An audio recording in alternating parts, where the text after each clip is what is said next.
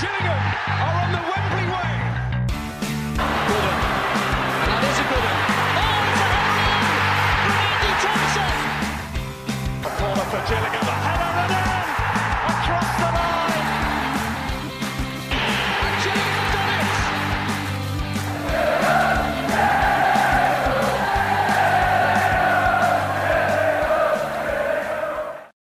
Hello and welcome to the Gills Fancast. You join me for a very special episode today. We are joined by a man who has made over 376 club appearances with 45 goals in that time between 1984 and 1998. He is, of course, the man who led the Gills to their first league title in 50 years back in the 2012 13 season. He's a man that I would call a legend of the football club and gave me, and I'm sure you as well, one of your favourite seasons being a Gillingham fan. We've had former players, we've had Adam Barrett, Matt Fish, Stuart Nelson. Now it's time to bring on the mastermind behind it. I'm very proud to welcome to the fancast today Mr. Martin Allen. Martin, how are you today? Yeah, I'm very well, like everybody else, tucked in the Alps, looking out uh, on a grey sky and a bit of rain. But uh, I've got to say, Owen, I was quite excited about doing something for you and uh, of the Gillingham. Yeah, I did think about it actually. It's probably the first bit of media you've done with Gillingham fans since you actually left, if I'm not, if I'm not wrong. Yeah, but when you do leave the football club, you always have to sign these documents or these agreements that that, make, that state that you're not allowed to talk about anything or say anything. So uh, you are tongue tied as a manager when you leave a football club. You want to just get out there and tell them everything, but unfortunately, legal documents, um, you know, mean that you can't. Yeah, a bit of a poison chalice these days, isn't it? With more social media coming into play, you can get caught out any time. Oh yeah, I don't bother with all that stuff. Um, that social media. I used to be on bits and pieces, but uh, God bless it's uh, it's too painful, too difficult to cope with. Um, you know, I ended up wanting to drive up the motorway one night to someone in Liverpool uh, about three o'clock in the morning and uh, meet him face to face. So uh, when I finally woke up in the morning, I decided that was the end of it, and that I wasn't going to uh, put myself through all that sort of stuff. Well, rather you than me doing something like that. But um, we'll crack straight on with a club career. Your first club was QPR. You became a pro in um, 1986. You had a great time there 136 appearances with 16 goals. Played in uh, the 1986 League Cup final. Uh, sadly, a defeat against Oxford, but that was the first club you were made pro at and the first club where you really managed to kick off your career before, of course, you went and joined other clubs, which we'll get into at the point. But being at QPR, how, how was that for you becoming a pro and stepping up at the time? It was amazing. Um, it was an amazing experience. I've been at QPR since I was 12 years old. A schoolboy in Reading, just playing park football and then district football. Obviously playing for my school, and um, it just sort of grew from there. In the end, I could. There was quite a lot of clubs that I used to go training at, um, but QPR was closest really to my Reading home. Uh, on the train into Paddington, and then a couple of tubes out to Shepherd's Bush. So it was the it was the right club to go to, and, uh, and of course making my debut away at Newcastle, and my league debut, a full league debut away at Newcastle, and then coming on as a sub away at Luton. Um, it was that day. That was a dream come true to actually get on the pitch in a football league match. Was just um, what I dreamt of since I was a little boy. Is it a bit of an intimidating atmosphere in that sense, or is it a mix of more the nerves and the excitement, but the excitement in the end just overcomes the nerves and you get to really live your dream out without really any of the nerves getting in the way?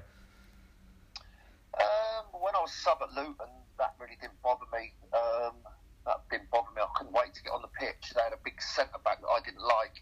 I was only about 18 or 19, called Steve Foster. He had a big headband and big black curly frizzy hair. He was the captain. His shirt was too tight, and he was a dominant captain, old-fashioned bully type. And I went on when we had a free kick on the edge of Luton's box. Uh, that was my, you know, I was introduced as a sub right at that moment. And I remember seeing Steve Foster stood in that position just to the side of the wall, not closing the ball down, but that big figure, uh, like his own man wall himself. and basically, I didn't like it. Um, so when I went onto the pitch, the, the free kick hadn't been taken, and I went and stood in front of him, and uh, I just trod on his foot hard and backed into him. And he looked at me, this skinny little kid. he just pushed me, and I said to the referee, "What the? What's going on here?" so before the ball had even been kicked on my football league debut, I was getting in trouble and causing trouble, and um, and that was probably how my whole life has been. that, that probably sums you up in a way, actually, doesn't it? Because you think about like how you're coming on as a as a young lad into your first your first game in the league against this um this centre back. He's probably been there for many years, and you're giving it right to him. And he's probably thinking, "Who's this guy? I've never seen him before." And you put stamp your authority on the game as soon as you can. Like just because I'm a young lad, you ain't gonna get around me that easily. Absolutely, but I've been brought up like that since I was a little boy. My dad. Um, I was always in the middle of it. I always used to wear number four, central midfield, and uh, whoever we played against, uh, from when I was a little boy, he always used to say to me, always used to say, don't forget, the bigger they are, the harder they fall. Because I wasn't very tall. I was a little kid.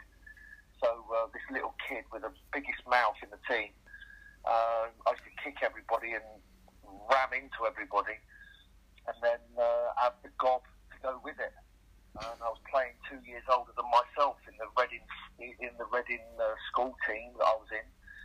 So I was two years up, um, and it, I've been treated like it. And if ever I got hurt, I had to get up. I was never allowed to stay on the floor. I was never allowed to cry, and it was. Um, if he got you, you make sure you get him back double quick. And I was treated and trained like that since when I was eight years old. So do you think you were a bit you're a bit mature, more mature as a football for your age in the sense that although you were young, you had like sort of the football in mind of someone who's ten years older, perhaps? Yeah, without a shadow of a doubt. Uh, my dad was um, a player. My dad was also a coach and a manager. And on top of that, he was also um, what do they call it? He used to coach for the Football Association, the coaches. So all around uh, Berkshire, Hampshire, Oxfordshire uh, Hertfordshire, Middlesex, he used to do courses in the school holidays for school teachers and people that wanted to get into football coaching. My dad used to do the training sessions to teach them how to do it. And on every school holiday, I used to go along. So by the time I was 12 years old, I knew all the passing drills, dribbling drills, training drills, and, and I used to be taking part in them to help with the numbers of, uh, of boys playing. And by the end of it, by the time I was 12, I was telling them how to blinking do the coaching. so it was, so I've been brought up on it from a young age, as you rightly say, and um, and just always felt as you know I could do it really. All right, so you moved you moved on to to West Ham in um, 1989. Spent six six years there between 89 and 95. You were bought for a 670 uh, 670k fee. Is that was that at that time felt like a lot of money, or was it considering now? Of course, it's sort of peanuts really in this day and age. But back then, was that quite a big fee? And was there any pressure put on you by a fee that big at your age? Nah, that fee didn't bother me one little bit. Um, a month before that move to West Ham, um, George Graham, who used to be my youth team manager at QPR, he'd moved uh, the year before to uh, Millwall, and then from Millwall he moved to Arsenal. And I've been doing pretty well under that uh, manager at QPR I had called Trevor Francis. Mm. And George Graham tried to sign a double signing from QPR of David Seaman, the England goalkeeper, and myself.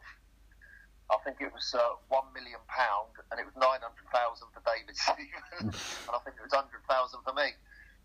Um, so that would have been an exciting move to go to Arsenal. Obviously, to work with my old manager would have been magnificent. Um, but that didn't happen. And then, it, and of course, that followed the fallout with uh, the birth of my son George. Uh, when I left the game up at Newcastle on a, an early on a Saturday morning because I wanted to see the birth of my son. Yeah, they didn't. They wanted to make you play the game, didn't they? Uh, well, yeah, they, he did, not they, just him, nobody else. Um, nobody else. Um, so then that move came to West Ham soon after that and um, it was uh, it was a, a, magnificent opportunity for me to play for a, a, club with such a great history, and where my family had come from in the East End of London. All of everyone in my family is West Ham supporters. Yeah, I said to um, um Stuart Nelson the other day that um, given the character you are, if none of us even knew you played for West Ham at any point, we just the way you act, we'd have an idea that you was, you had some sort of West Ham in you, from some aspect. Um, That's, That's meant in the most respectful manner possible. Uh, so you made uh, 190 appearances for West Ham, 25 goals in that time. Your first goal, of course, was in a, on your debut. I think you scored the second goal in a uh, 3 2 win over Plymouth. What memories do you have from that day, obviously, with it being your debut? Just a great day. Uh, the traffic going into the into the ground at Upton Park. I couldn't believe the amount of people that were going to watch the game. When I used to play for QPR, I knew the way into Rangers Stadium from the M4, um, round the back ways of Chiswick, and I'd never used to hit any traffic. When I went to West Ham, the first time, I'd left early because I didn't obviously want to be late. And the roads going into the uh, to the ground, I'm not going to call it a stadium, the ground at Upton Park, I couldn't believe how many people with West Ham shirts, West Ham scarves, families, traffic. Oh my God, what a buzz it was. And then, like you said, to score that diving header from that corner um, in front of that uh, that stand, I think it's the West Stand, was uh, quite a surreal moment. Yeah, I can imagine, especially being at a club like West Ham, they're all very together. They all drive for the same thing. It's a very together orientated uh, fan base. It still is now, of course. And moving on to 1991, you obviously won promotion to the first division, and then only two years later, promotion to the Premier League. That must have been a, a whirlwind couple of years for you. Yeah, it was. It was, uh, it was. It was up and down. I think we got relegation within there as well, and uh, to get that promotion uh, on that on that day was uh, was amazing. A great experience and uh, one I learned from, obviously. I can imagine that sort of that sort of time in your career. Cause you're still relatively early on, really, if you think about it, and to get something like that is quite something memorable. And obviously, that must have given you the impetus to you know go into your coaching career later on and know how to get certain things done. And we'll come on to that with the obvious example, which we'll have to talk about in coming time. Um, so I want to talk about a couple of stories that I, I researched before uh, coming on about your time at West Ham. The first one is is the obvious name tag of, of Mad Dog. I've I've heard this story a couple of times. I think it was to do with um yourself. You're playing in midfield alongside uh, Ian Bishop at the time at West Ham. So I, I think I know the story off, off the top of my head now. But for those of people listening who aren't aware, can you just repeat the story of how Mad Dog came to be? I must have been asked this question a thousand times. Thousand and one. Um, um, well, the Sun newspaper um, at the time was a big selling newspaper, no social media. So everybody bought a paper in those days, everybody. And it was either, I think most people bought the Sun. And on the front page of the Sun newspaper was a story about these mad dogs being imported into this country from America. And they were savage and they would fight. And, you know, you know as we know, those dogs do. So anyway, we played in a game and it was quite uh, a well-run story over a few weeks because some of these dogs started attacking young children and people generally. I think. Um, we're playing a game, and one day uh, I'd injured somebody over near the chicken run at West Ham, and uh, I had a skinhead at the time. My shirt was out, my socks were down a little bit, and stood there looking quite aggressive in that horrible face that I can sometimes have. And Ian Bishop who was quite the opposite type of character to me. Um, he, he, was all smiley and happy and enjoyed playing good football, whereas my job was the opposite side of that. Uh, he came over. He said, "Matt, you got all spit down the outside of your mouth," and he pointed up at me, up at my chin. I said, I looked at him and said, "You what?" He said, "I've got you got you got all spit," and he laughed as he said it. You got all spit round your mouth, like saliva, you know, all that sort of stuff around the outside of your mouth. I don't think he used the word saliva. And then um, I said, "Yeah." He said, "You look like one of those mad dogs," and he started laughing. Well, some of the people in the chicken run over the far side, they picked up on it, and from that and from the other players, it stuck and it was from Ian Bishop that day. I can't remember who it was that was injured, but I think he was all right. Um, it kind of stuck from there, and it just rolled on and on and on. So did the Sun campaign about these dogs being banned coming from America. Um, it, it, just rolled on from that, really, and onwards from that. There's probably a few naughty tackles I did, which was, um, you know, bad tackles, I guess, in that time. And it all just kind of picked up, and then some funny bits and pieces I did which I never planned. They just kind of happened, and it all just rolled into one. Was it a nickname that at the time you got given it, you were thinking, "Oh God, here we go! I'm never going to shake this." But then in the end, you sort of just grew into it, and started to enjoy it as a sort of a name tag as it was? Well, it's a it's a really weird thing because I also used to run uh, a soccer school company, and I had a lot of soccer schools all over the south of England, and including a, uh, a, a- football holiday camp in the New Forest in Hampshire. So I used to work extremely hard away from football, trying to develop um, a new career for myself and experience what it was to manage a company um, to put me in good stead for when I finished playing. I used to go and see sponsors and see chief executives in big companies up in London. And I'd give them my spiel, and after about 10 minutes, the guy would say to me, Oh, I understand your name's Mad Dog. Why would I want to put my children in a course with you? And it's a very difficult question to answer. Yeah. um, but God bless that company went on for 12 years. We were very, very successful with a lot of big sponsors. It put me in a good stead. But at that point, the Mad Dog thing was a bit of a, bit of a noose around my neck. But when you think of it, how many players do you know that have actually got their nickname, a nickname? Not many. Not many. And I could be in an airport, I could be filling up with petrol, I could be walking down a high street, wherever. Um, whatever club people support, they'll come up to me and say, "All right, Mad Dog, all right, Mad Dog," and it's kind of stuck wherever I go, really. At least it's something you kept keep your whole career, and it sort of does aid what you did with all the tackles and whatnot. Sort of ties in brilliantly, and it's something you probably will never get rid of now. But it's something that these people were always attached to you. So, you another story I heard.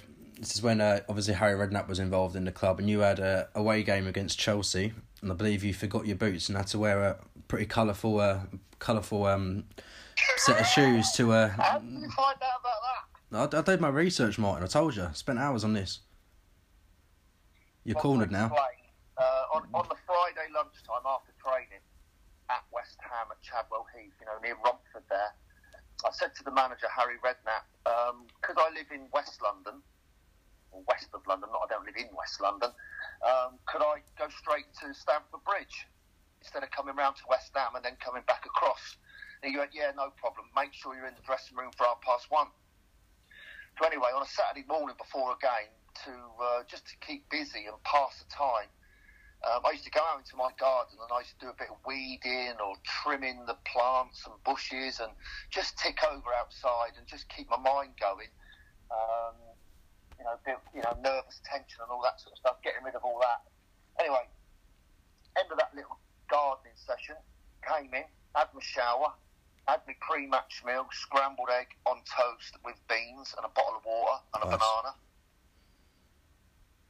Got me, had my tracksuit on, claret and blue, and I went to the front door. And by the front door, I guess like most houses, you have all your shoes, don't you? Where- You know, your shoes that you wear. So I was looking around and I couldn't see my trainers, which was a bit weird.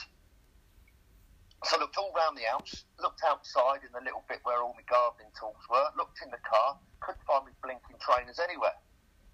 The only pair of trainers that were by the front door was a pair of pink, bright pink Converse boots. So, so I didn't have no option. I had a pair of black shoes to wear or my pink Converse boots. So I'd done up my Converse boots with a bit of a smile on my face on the bottom step in the house, smiling and grinning to myself, knowing that this was going to be quite funny. Drove into West London, got to the gate at Stamford Bridge, and I said, the car park pass for Martin Allen, please. He went, no car park pass for you, mate. I said, yeah, it's been put on yesterday by the manager. Um, he said, I can come straight here. Martin Allen, I played for West Ham. He said, I know who you played for. There's no car park pass. And you ain't coming in here. And he gave me the look. So I had to drive out onto the King's Road. I've done a couple of rights and a couple of lefts and found a car parking space. And it's now getting just after 20 past one and it's closing in on me half past one deadline that I had to be in on time. Yeah, yeah. So I started jogging along. And on the left hand side by that little one back bridge, there's a pub with all the Chelsea fans outside. And they saw me running along. And I thought, aye, aye, I better cross over here just in case. So I crossed the road and they all recognised me. and I thought, and by the time I got to the dressing room, I had a full sweat on.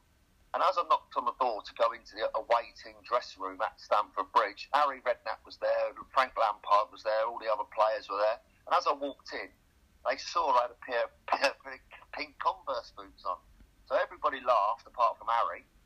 He sort of looked the other way and ignored it. God bless, we won that day, scored with a diving header. The luck The of the pink. home game, I had to wear a suit to the home game. You have to wear suits to the home game. And to, into the game, I wore a suit. And I kept my pink Converse boots to wear with my suit. Harry Redknapp went absolutely ballistic. Could be a good luck charm though. After the game, he said, To wear them, you got to be a good player. You ain't a good player.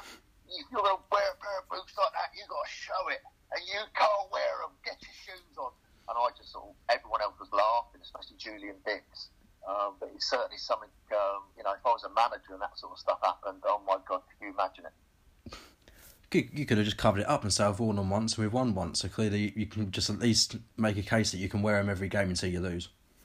Yeah, but we lost the next home game and I'd worn them, so he was not happy. And you don't argue with Harry when he's not happy. No, there you go then.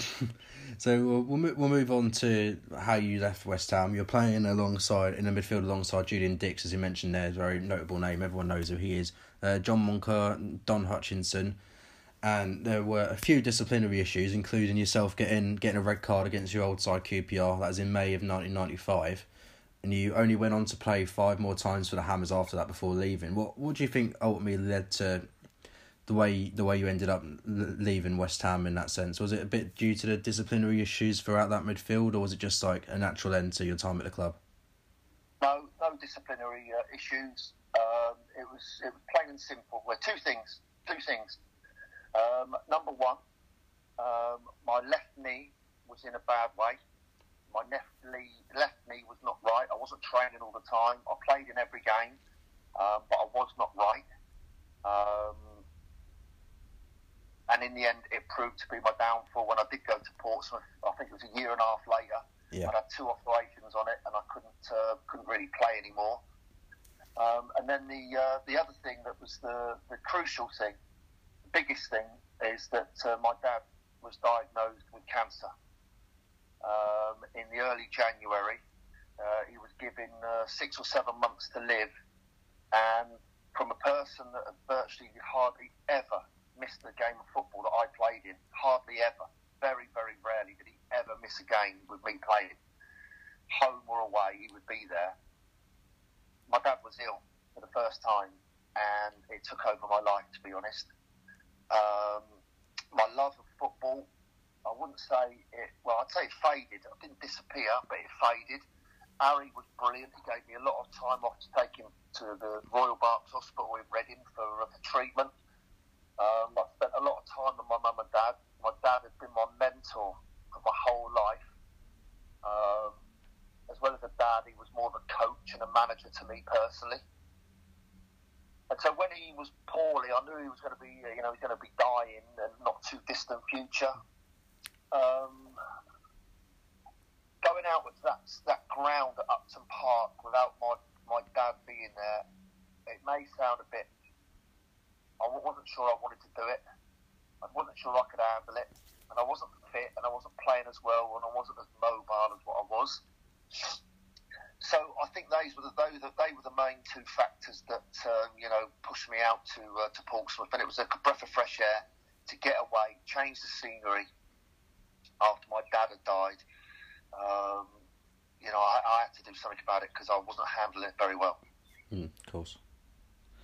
Well, least of course, you you can look back at your whole career now and know you you did an incredibly incredible job in, in just making him forever proud of you and obviously your achievements back that up completely and obviously it's a tough thing to go through. Obviously, it's hard to relate to in, in some aspects, but it you know obviously we we're very very sorry to hear that loss. Um, but yeah, um, as I say, your your achievements following that just back up how much of a mentor I suppose he was to you that you could recreate some of his greatest achievements and then obviously keep keep making him proud of what you're doing. Um, so you said you did move on to Portsmouth, forty five appearances there, only four goals, five hundred thousand fee from West Ham to Portsmouth after initial successful loan spell, but was it was it a bit of a frustrating time at Portsmouth between the the three years you were there, including the loan spell to Southend, of course, which is where you ended your career between Portsmouth and Southend. Uh, career obviously ended in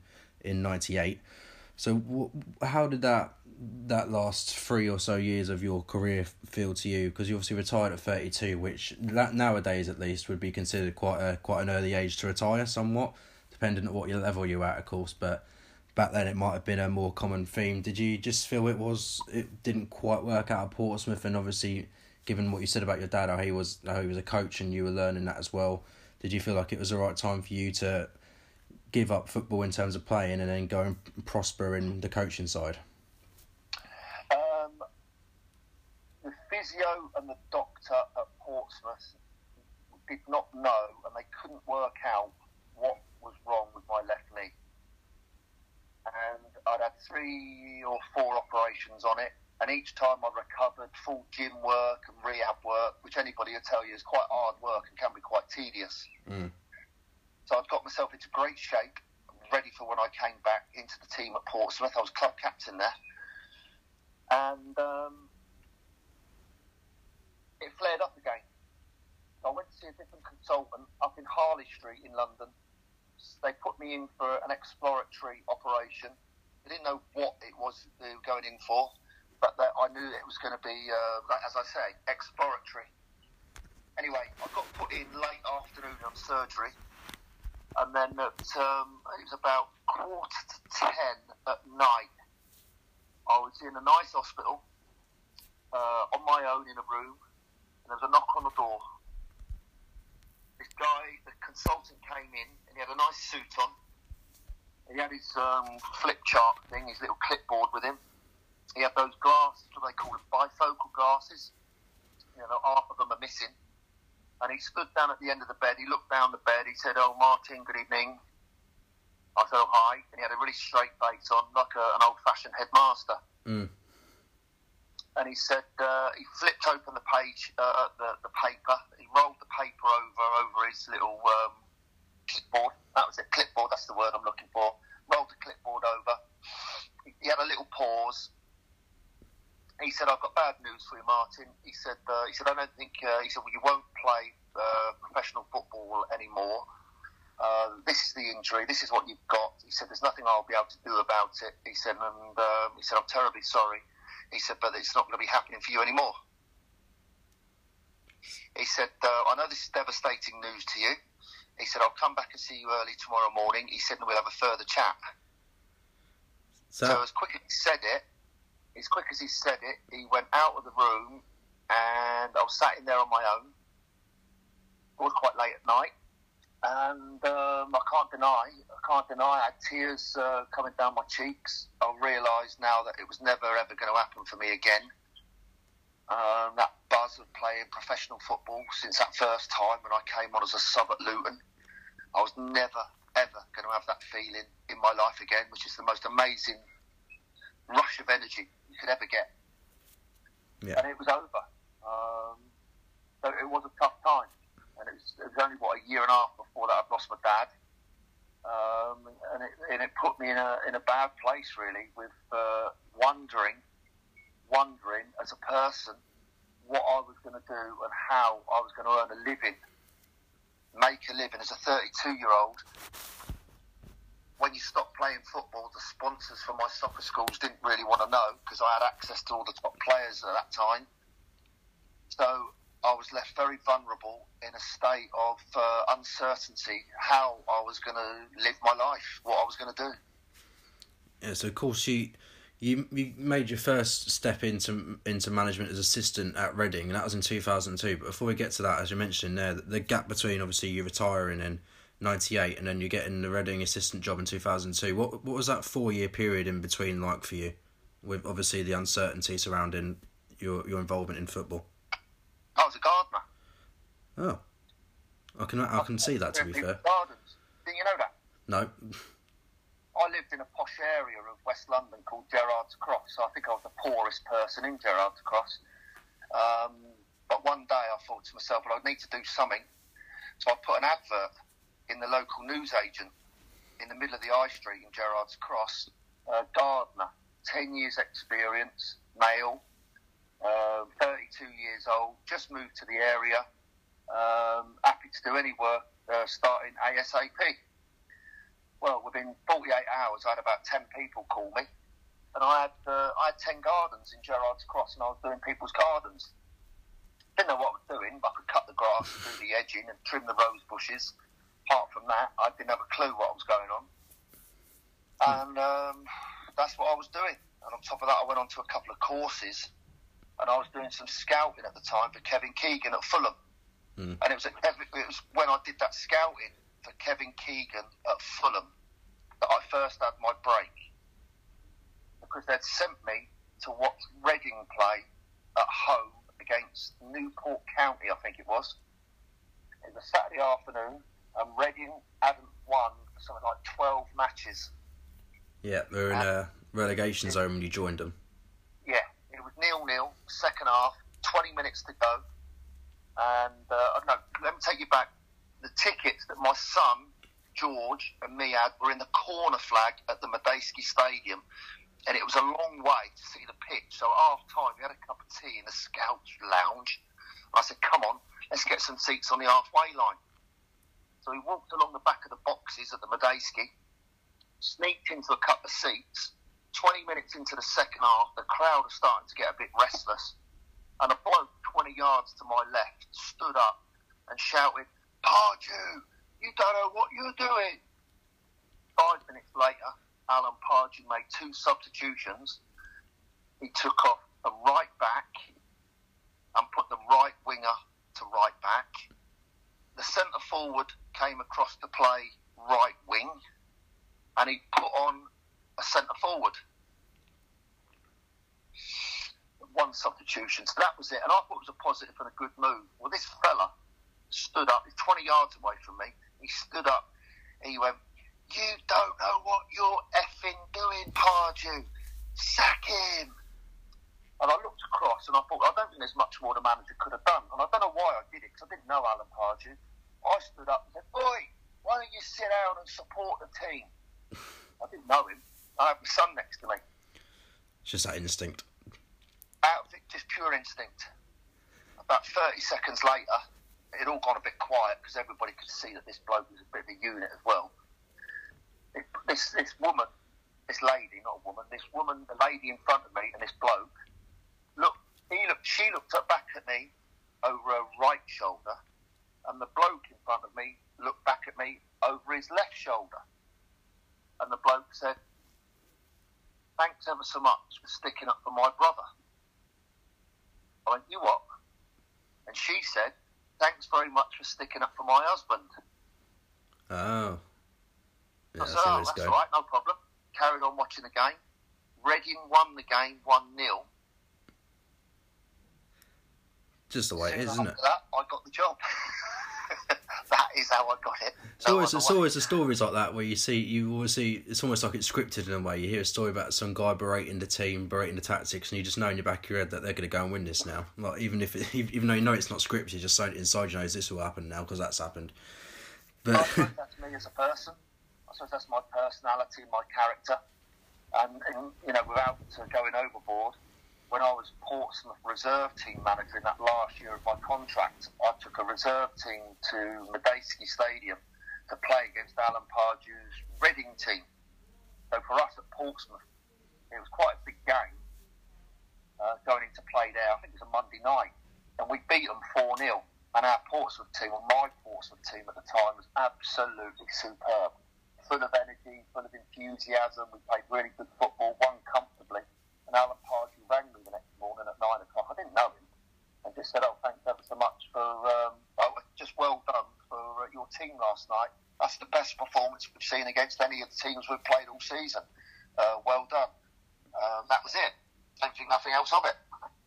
And then a few months later, six months later, um, he rang me up whilst I was doing those gardens in Gerrards Cross. Met him in Slough one Thursday night, went to training on the Friday morning, played Colchester on the Saturday, 1 1 0. 4,000 people in the Dacey Stadium. And that's from that game, I would say, has been the springboard of- to, to what's been happened at Reading over the last, what's it, 15 years? I can't, you know, deny that that has had a significant part to play in it. Yeah, we mentioned that, especially given what happened a couple of years after you left. But when you did join up with Alan Pardew, they were, as we mentioned, in the relegation zone, Reading. But in the last 20 games, they won uh, 12 of them, I think, and ended up achieving a, a top 10 finish. They basically, from the time you arrived, given the situation they're in, they showed almost like title winning form, if you like, to win 12 out of 20 and completely shoot up the, uh, the top divisions. Is that when you thought perhaps your relationship with Alan Pardew at the time was him bringing you in? Is that when maybe thought he he sort of looked at you and thought there's a, there's a good coach here, he knows what he's doing, and that perhaps gave you the extra confidence you needed to springboard into all the achievements you achieved post that era? I didn't need any extra um, extra confidence. If anything, I had too much. I was hoping you'd say that. I didn't need any more really. I had the self belief, the confidence. Uh, I had that. In, uh, I had it in bundles. And if you haven't got self belief, if you haven't got confidence when you do that job, uh, and if you doubt yourself in any way, shape, or form as a manager, then uh, you're zero. It can come across as arrogant. It can come across as big-headed. It can come across as all those different words that we all know.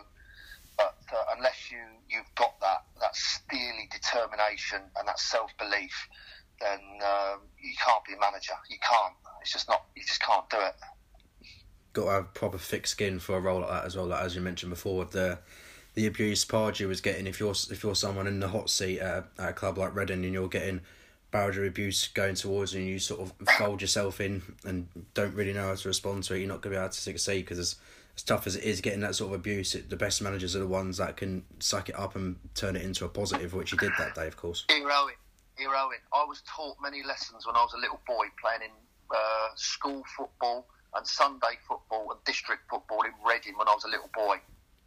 Because I was small and I was fearless at tackling and I was also gobby with my mouth to other players and the referee, I used to get abused every game I played by the opposition managers, coaches and parents from when I was a little kid. When I used to get in the car, when I used to get in the car, my dad would say, well done, that's the way to do it. Don't mm. say nothing back to them. Just get on and do it. And I was taught, and I was trained, if you like, from when I was a young age, that no people on the side of the pitch was ever, ever going to break me. And I would do everything I can. If they if they made it hard for me, I'd make it worse for them. And he would always, always, always reiterate, um, don't let them get you. You get them. You get them. You get them. You go after them, and just keep doing what you're doing because I used to tackle and I used to win and I used to shout about it big time.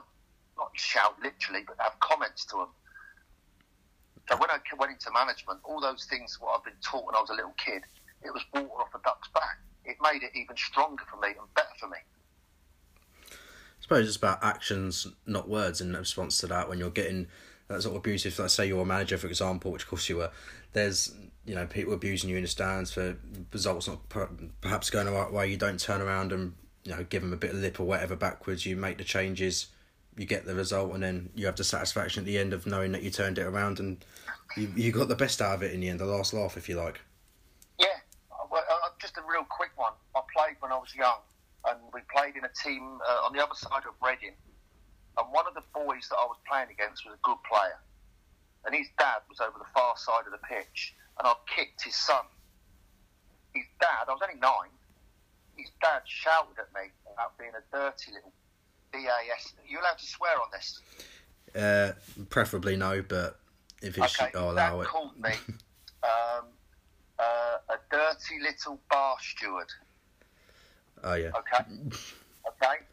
Yeah, yeah. I to him from the middle of the pitch and said, why don't you F off? Yeah. His dad walked round. At nine years old. Yeah, I was nine. His dad walked round the pitch and said, Your son just told me to F off. And my dad said, Right. they said, Well, what are you going to do about it? He said, If I was you, I would F off. He said, I said, I'll walk down and I'll have a chat with you. this from about 15 yards away, and the bloke's getting closer and closer. And my dad could sort of handle himself as well a little bit. Yeah. So the bloke turned on his heels and walked all the way back round. And when I got back into the car, my dad said, um, "Whatever happens, when you're on that football pitch, you play and you do anything you can to win. Now you're off that football pitch and you're back in this car and we go home. You make sure you, you behave properly and you conduct yourself and you behave, you have good manners and you do things right. Because my mum was the opposite. She would make sure I'd done my own work, my bedroom was tidy, my shoes were clean, I brushed my teeth, I ate properly, I had good standards of behaviour. So my mum was one side and my dad was on the other. And it kind of gave me a, a decent sort of upbringing, I think. I, I, so that's one of them stories. I, I was saying to Stuart Nelson, some of the stories he told me about you.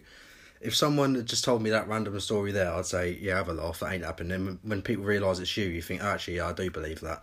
It's just the nature nature of your character that we've all grown to love over the years. Um, so this is going to be one of them where we come back about 10, 1500 times throughout this podcast. But Barnet, spell one, 2003 to 4 got actually a funny story about from your when you got promoted from the National League with Barnet a few years ago, but we'll we'll come to that because I was at that game.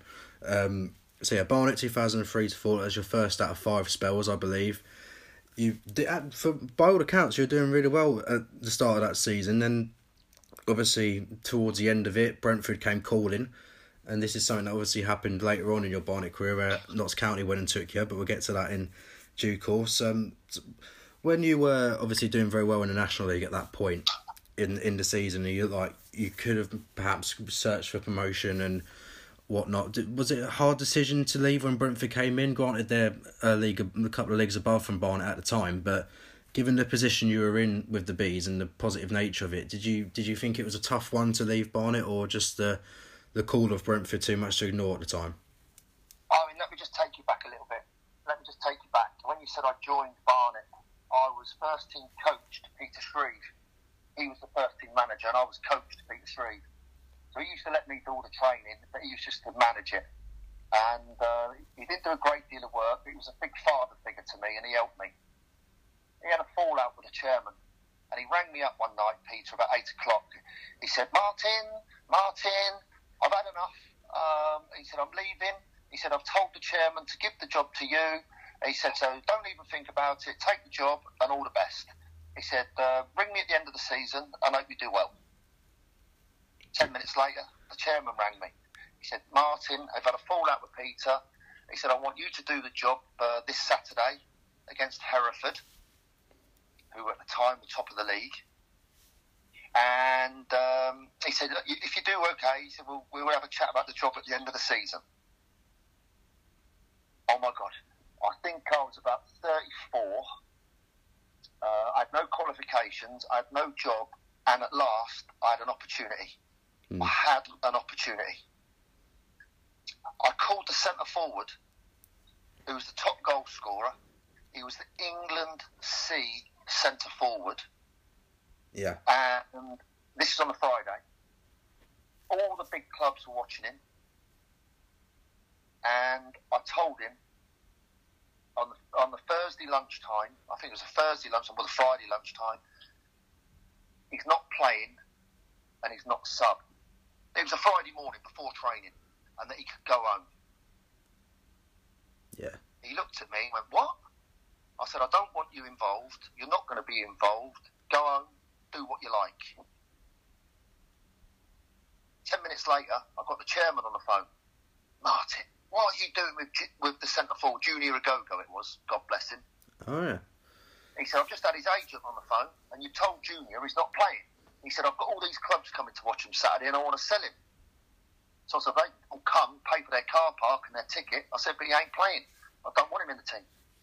He said, why? Why?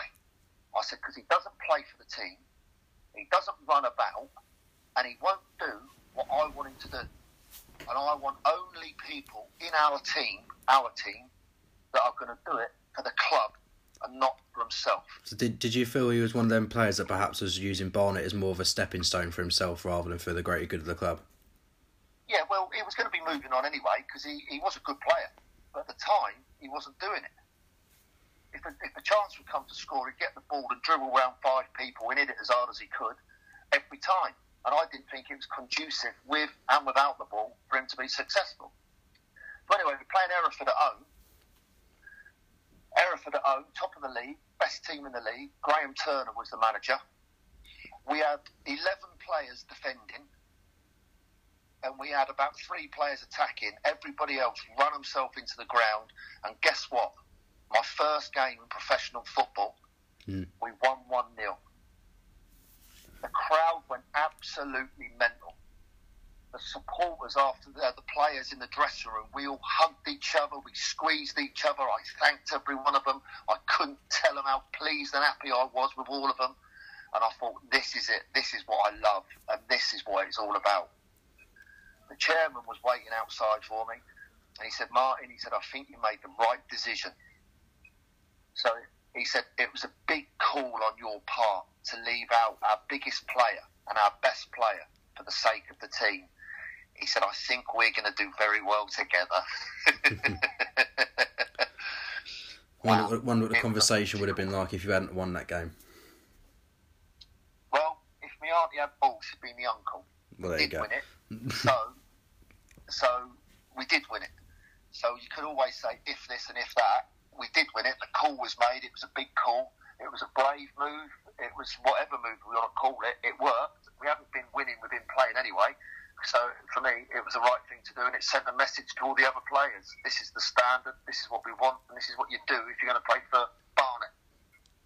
So you did get the call from, from Brentford later on in that season. So what was it about Brentford at the time? Obviously they were in a higher league, but is it just that, or was there a bit more about them that you you found really interesting and you wanted to move on? And obviously, not bittersweet in the end, but uh, in in a sense. But I'm sure when you left Barnet, you would have hoped they could have got the job done. But unfortunately, they did uh, lose in the playoffs that year. But you did move on to Brentford. So uh, as I say, what what was it about the bees that interested you at that time? two division jump. Unbelievable. You, you don't very often get a two division jump from. Uh, I don't like call, people calling it non-league from the uh, from the conference to Yeah. go up to Division One. Um, It's just a testament to how well you did, though, in Barnet. sorry, Barnet to from Barnet to Brentford. Uh, the two division jump um, is too is too big a jump. You can't miss those opportunities when you're in football management. Mm. If you're if you're not successful as a football manager, we all know all the crowd want you sacked anyway. So on the other side of it, as a manager, when you do well, when you get an opportunity, you should make the best of it. 'Cause it works both ways. It's the same both ways. That's, that's obvious to everybody. So um, that chance to go to Brentford, it came completely out of the blue. They hadn't won for a long time. We had nine games to stay in Division One. Uh, it was nicknamed the Great Escape from all the Brentford supporters, and uh, I don't think they'd won for 13 games. And in the nine, I think we won six, drew two, and lost one. Uh, it was remarkable to stay up and then rebuild that team in the summer to get into the playoff places and get to the fifth round of the FA Cup in our first full season was quite unbelievable. Yeah. Um, and so many of those players went on to play in the Premier League that I've taken from from the lower levels to come up and train them. Yeah, likes of Stephen Hunt, Jay Tabb both went to Reading as well. Actually, funny enough, uh, Michael Turner was in there as well. Yeah, Michael Turner. Um, who else? I had Deon Burton, of course, he was playing there. Jamie Lawrence was international. Uh, Lloyd Owusu went on to play for Ghana. Yeah, Uh, Campbell, of course, with the career that he had. Uh, Andrew Frampton, the career that he had at championship level. Uh, Stuart Nelson, as you rightly uh, mentioned earlier, he's been part of uh, you know a great career. Um, and there, there's several others as well. You know that you know you, sit- you sit at home watching match of the day with a Chinese takeaway, and one of your players that you've taken from non-league on 300 quid a week is playing in the Premier League and playing really well. What a feeling! what a surreal feeling! You can't imagine what it's like. So the following seasons from that uh, Great Escape, as you called it, you went on to finish fourth in, and then third season after season in the playoffs, were beaten by Sheffield Wednesday and Swansea respectively in those in those two years. Um, you, you put your team down as a, a two bob team in two thousand and four, two thousand and five. How did you come to think of that term, and what was that down to exactly? For what? Sorry, what was that last bit? Uh, you called your Brentford team of uh, 0405 the two bob team. Well, it didn't think it cost us anything. No, it's meant what was the um, what was the meaning behind it in a sense? Um, what did I call them? A two bob team. Yeah. Um, it's quite a long time ago, and I've probably edited quite a few footballs, so I can't exactly remember exactly what I meant by that. But thinking about it, it would probably be I always wanted to stay humble, and I always wanted them to keep their feet on the ground and not believe in all the hype that had come so very, very quickly. Yeah. To get to the fifth round of the FA Cup twice, um, and playing Premier League clubs, and beating Sunderland, and then drawing away at Southampton. Um, all of our, mine included, all of our lives changed pretty quickly. Agents were all over everybody to move club and go and play at higher levels, go and manage at higher levels. It was it was non-stop, and the media just loved Brentford because we were hard-working, down to earth lads. You know what I mean? Yeah. But with such a young group of players who were talented, extremely talented, you knew that it couldn't last unless they we at Brentford could give them big contracts. We knew that they were going to be moving on, and that's what I found difficult. And I was exhausted as well, to be honest. I didn't think I could manage it for another season without all those good players playing in my team. I just thought it was going to be a recipe for a nightmare for me. Yeah, we'll get on to that resignation, the reasons for you just touched on there, but we'll talk about um, your unorthodox methods in, in those sort of games you spoke about. Um, when I was researching, I found some two funny stories. That um, before the game at Southampton, you uh, jumped in the River Solent before that game for reasons, and then you went and swam in the River Tees before the uh, FA Cup game against Hartlepool. When we were talking to some of the players on the Gillingham side, they said you did some sort of unorthodox things in a way, like you take your shirt off in the middle of a game and you just try and distract them. Is that sort of a, a way of um, this? I don't know. I don't know what the word is really. Sort of like putting all the attention on yourself, so it makes them feel less pressured, perhaps. No, no, not really.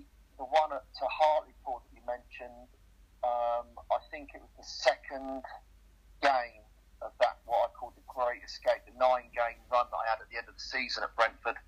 Second game away at Hartlepool. Brentford haven't won away from home all season. Hartlepool were in the playoffs. I think they were third or fourth in the league. Good team. Um, they had lost at home all season. Uh, we went up there on the Friday morning. Uh, Friday afternoon, we had a little walk down the driveway to the bottom of the hotel, end of the road onto the main road, crossed the main road, and as we crossed the main road, there was a field with a little river in it. Because we'd had a long journey up from uh, from London to Hartlepool, uh, we decided that the coach Adrian Whitbread and the physio Damien Doyle would just do um, a gentle uh, loosen off session, loosen off just to get their legs and bodies moving before going back to the hotel for a bath and then dinner at seven. Standard practice, really, with all football clubs. Anyway, I was stood about 20 yards away watching them play um, a bit of uh, football, piggy in the middle, uh, that little game, and they were doing some stretches and they were doing some dynamic stretches. And then the captain, who was a tough boy from uh, uh, uh, Stuart Talbot, when they were doing their stretches, he said to one of the other players, I'll give you a fiver if you swim across that river to one of the other players. And I was listening to this, I wasn't talking to anybody, straight face. And then somebody else said, Yeah, I'll give you a fiver, I'll give you a fiver, I'll give you a fiver. So all of a sudden it was up to about 25 quid for one of the other players to swim across this little river. It was only about 15, 20 yards wide. Yeah. I've been listening to this, and not saying nothing, and my head starts going into overdrive. I said, Stop, oi, oi, oi, oi, hold it there. If you say you're going to swim it, why don't you, word, get in and swim it? And I stared at them with a horrible face I can have Yeah. and uh, they, it was absolute silence.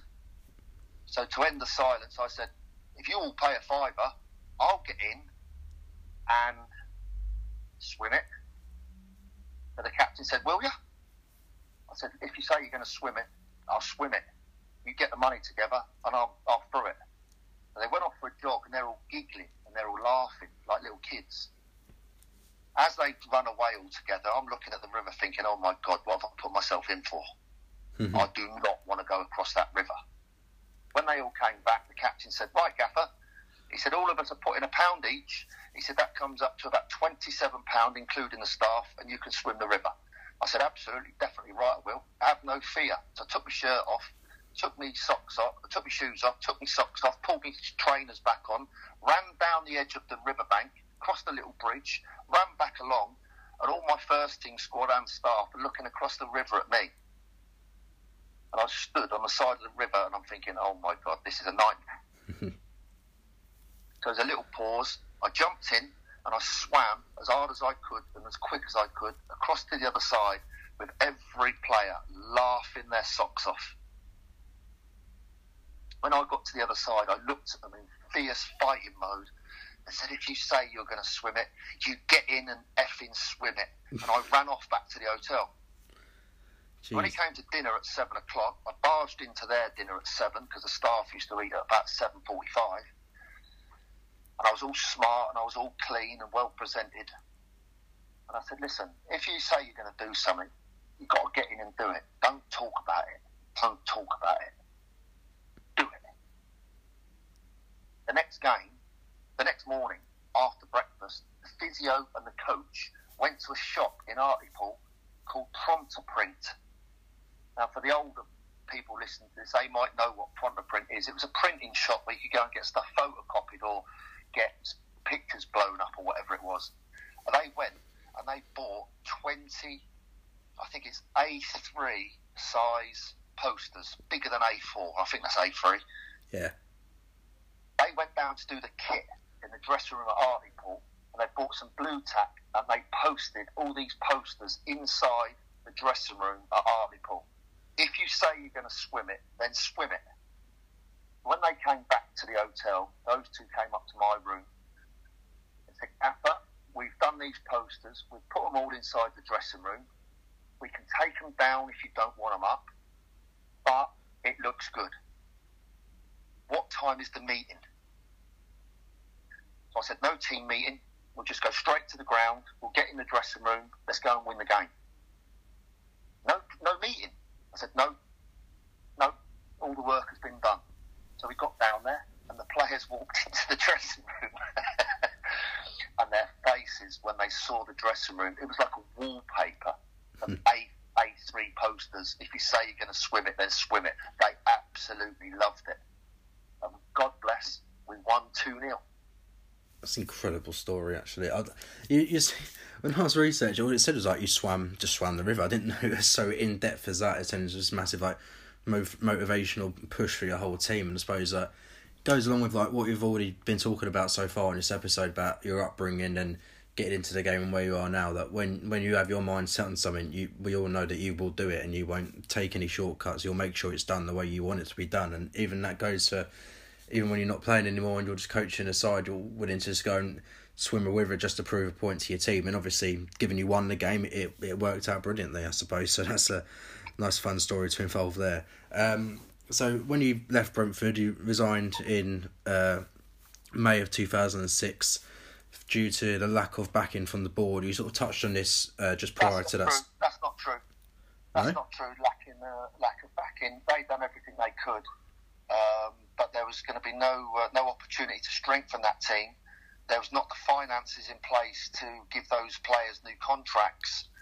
So it wasn't anything to do with the board. They did everything they could to persuade me to stay. I told them I needed to have a break. I needed to have a rest. I was exhausted, and I was exhausted.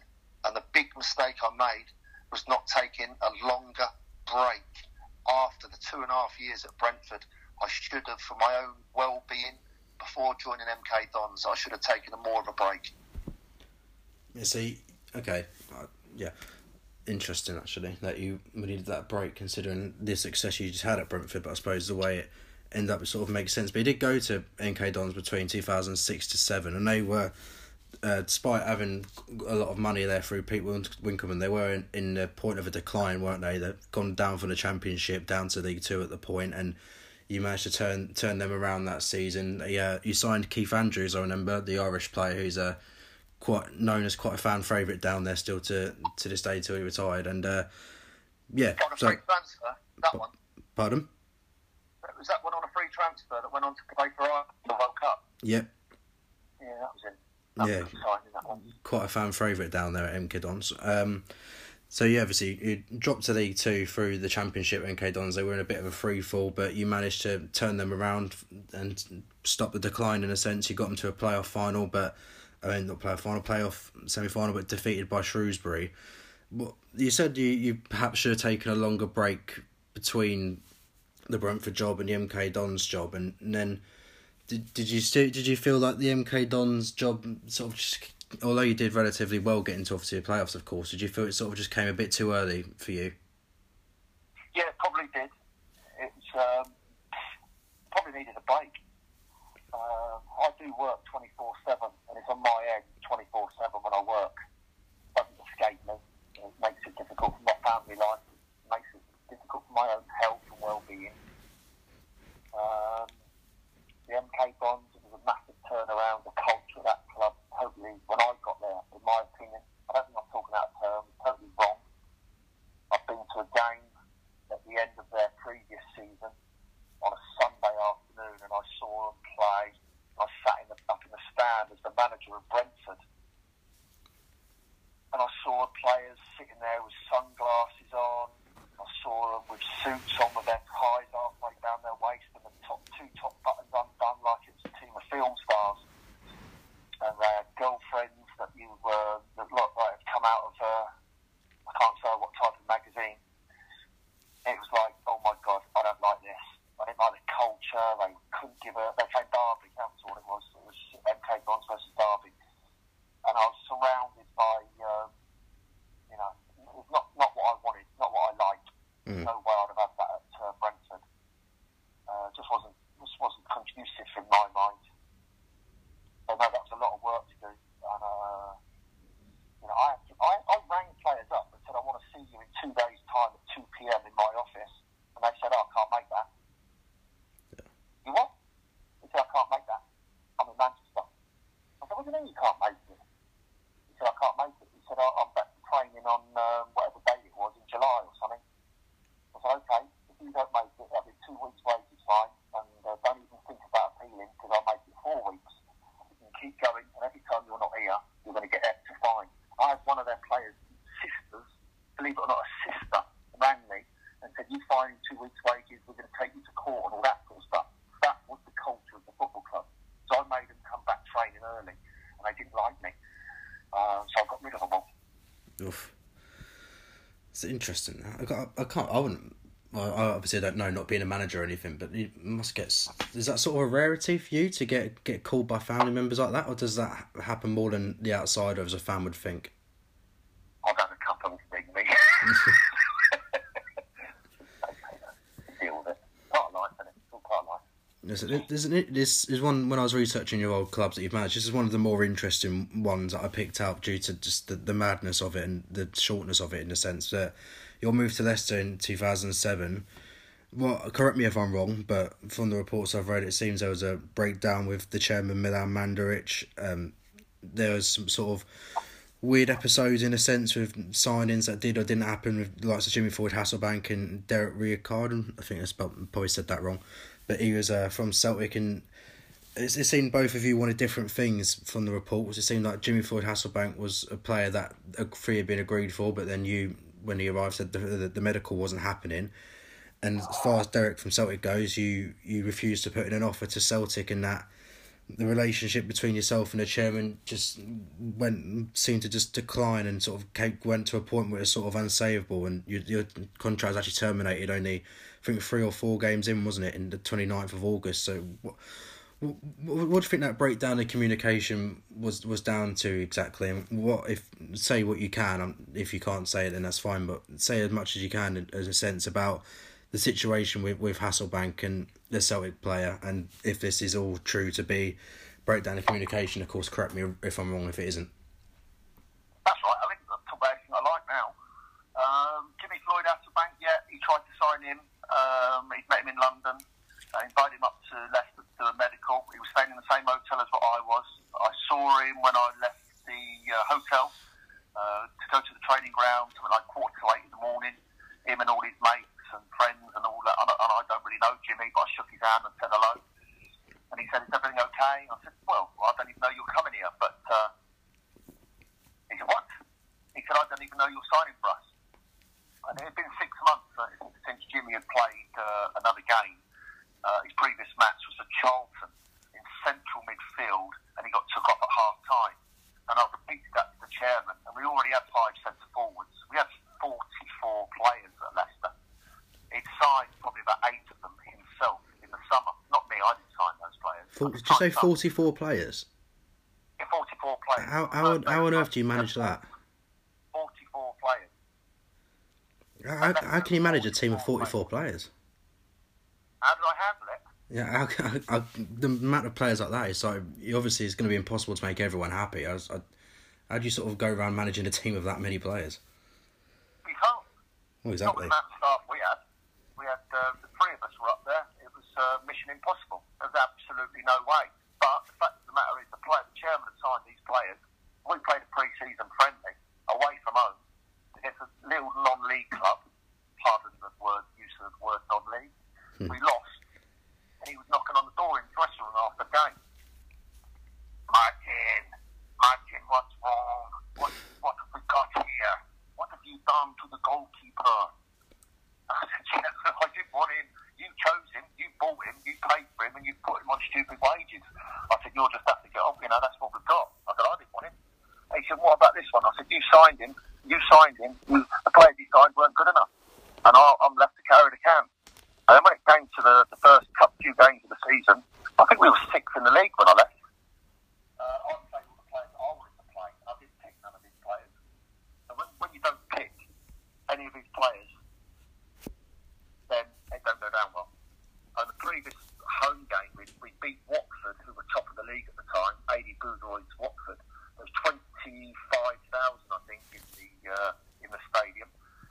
We won 4 1, beating the top of the league team, moved up to sixth in the league, and he sacked me four days later. There was no way that I was going to work for a chairman like that, and there was no way I was going to pick all these players just to keep him happy. Um, I thought for my own personal moral compass that I would pick and do what I thought. And if I remind you back to my first game at Barnet, Yeah. I left out centre forward. I left out an England centre forward. I left out a player that was worth at the time about four hundred thousand, and I did it for what I thought was best for the team, and I wasn't going to change my mind. And it's the same principle I had when I was at Leicester. I wasn't going to change for them, and I wasn't going to start doing things that he wanted to do. Um, and then after that, there was there was no way that was ever going to work. I was lucky I lasted that long. There's definitely the one one regret in your career, if you had one, was probably taking that job, considering how it obviously worked out. I suppose it's easy to say in hindsight, but moving on to 2008 to 9, you're at Cheltenham, a club managed by your father, as you mentioned earlier, and but that was between, I believe, 1974 and 79. Yeah, that's it. Yeah, I'm fan. Yep. Uh, so, what what's the appeal of Cheltenham? Obviously, did that was there more of an appeal considering your dad was there before, or Yeah, that was definitely one of the main reasons. I've been there, I used to go there every game, every home game. I used to go and train there on a Thursday night Yeah. when I was a little boy. Um, no, the team was awful. They'd been they'd lost a lot of games before I got there. Uh, I was brought in to be the big turnaround, but uh, the players weren't up to it. Uh, it was probably the wrong move for me to make at the time to go there. Um, and it, it's taken them a long time to, to get over it and recover from it, really. Uh, but no, it's, it was a disappointing spell for me. And in fact, I was a Cheltenham Town supporter. Uh, made it even harder. yeah, there was a lot of fi- financial and squad troubles at Cheltenham, and you ended up having to put. It was essentially everyone up for sale, wasn't it? Which is quite a bizarre situation to be in. But uh, how how was how was that going through that, knowing you had to basically put the whole squad up for sale and try and make the best of what you had? I didn't know. I didn't know. Chairman walked across the training pitch one morning, got all the players together, me included, and the staff. We all stood on the training pitch. I didn't know. He had a suit on and a shirt and tie, obviously. Smart, uh, smart chap. And uh, he said, everybody, I've got to tell you, we're, uh, we're on the verge of going into administration, and everybody right now is uh, available. Everybody. Yeah.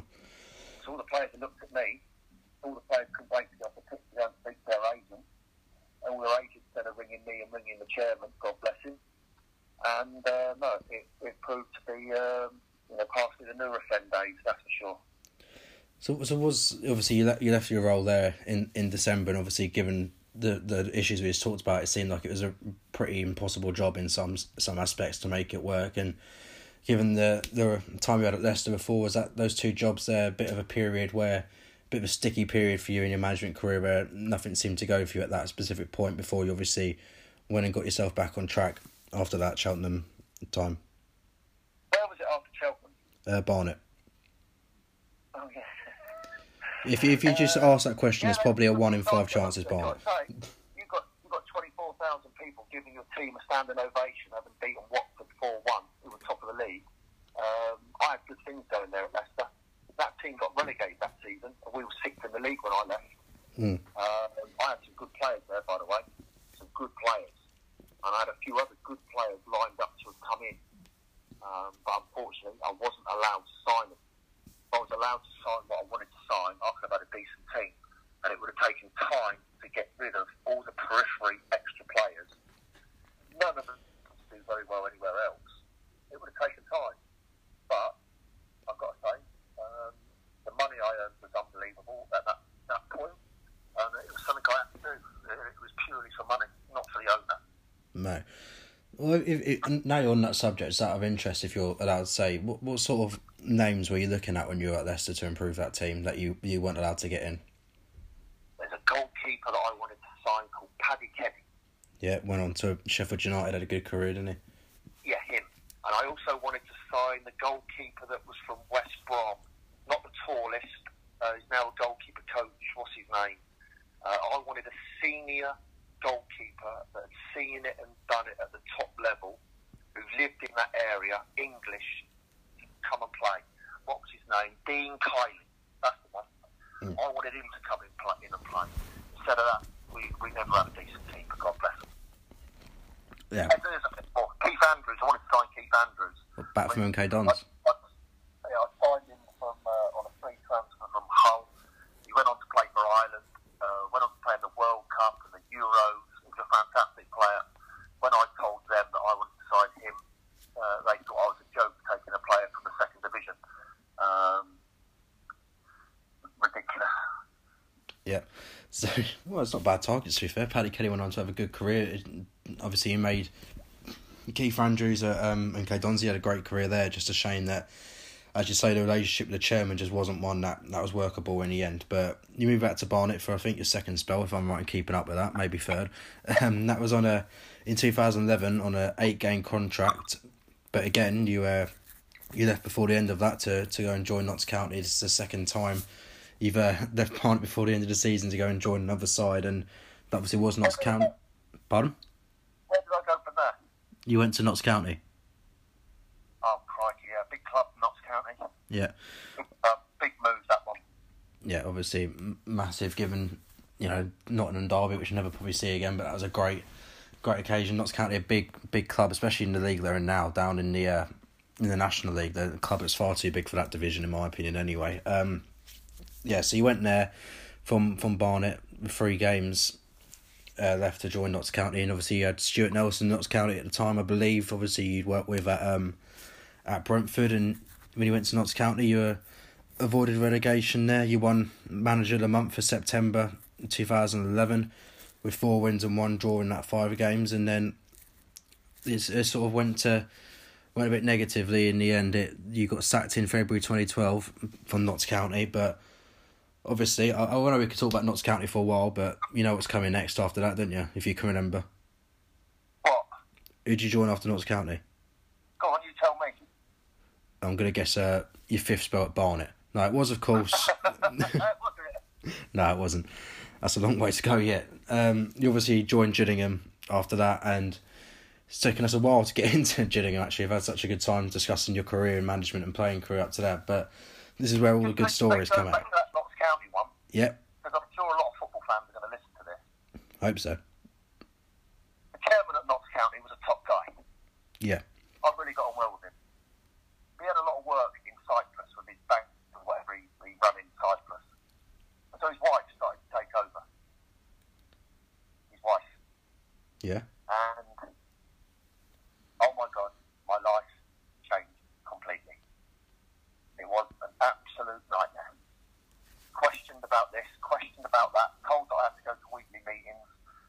absolutely checking every substitution, who's injured, who's not injured, who's training, who's not training, why are we doing this, why are we doing that? It was constant. I am not at my best when it's like that.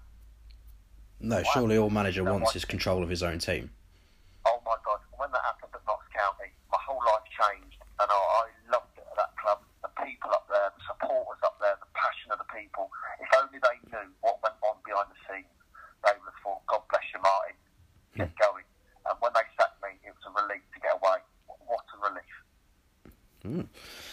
You know, I actually said Gillingham was next, and I, I said Barnet as a joke before, but actually, you actually did have another spell at Barnet between Notts County and Gillingham. I, yeah, yeah, I just missed out when I was going to talk about Gillingham. But you went to Barnet April 2012, a couple of months after you left Notts County, replacing uh, Lawrie Sanchez, and you obviously had that. This is going to be a good a good one to talk about actually from your point of view because you had the euphoria of staying up on the last day of the season. You finished twenty second that year, stayed up on the final day with a two one win away at Burton Albion, I believe. Um, obviously, this is your third spell at the club at this point, and what, how, how how where does that day rank in keeping the side you've been at twice already up in the division in the final day of the season? Where does that rank in your career highlights so far?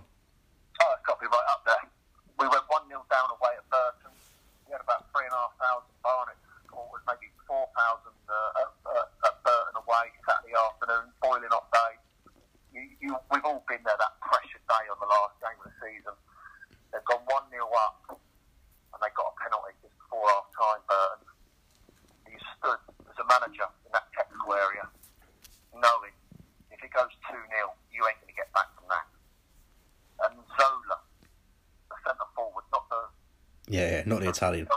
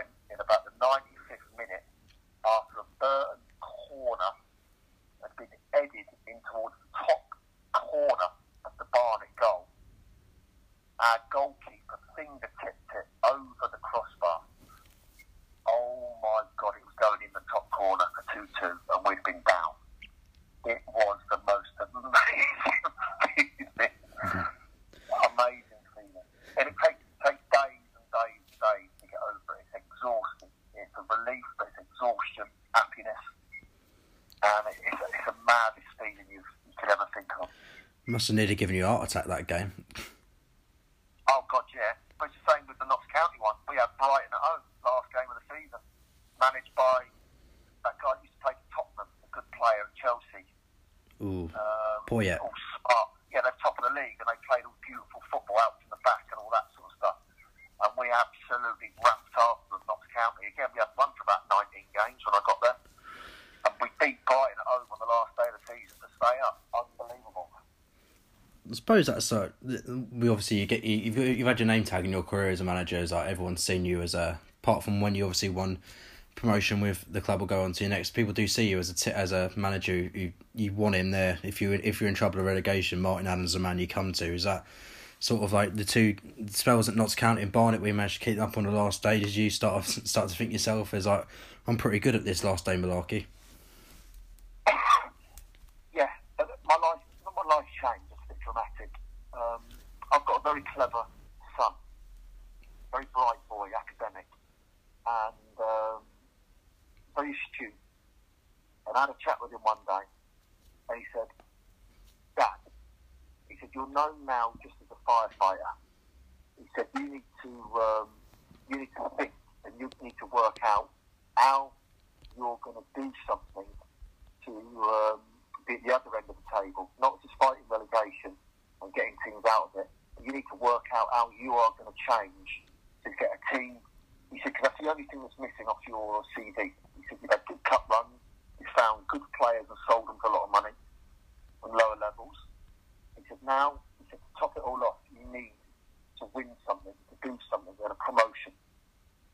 When he said that to me, he, he don't he don't say too much, my son, but when he does, you kind of listen. Mm. And but it was from that that really I started to get myself together and thinking um, that Gillingham job, and that came along. Uh, how was I going to do it? What, am I, what was I going to do differently? how was I going to approach it mentally differently? Um, how was I going to manage the people differently?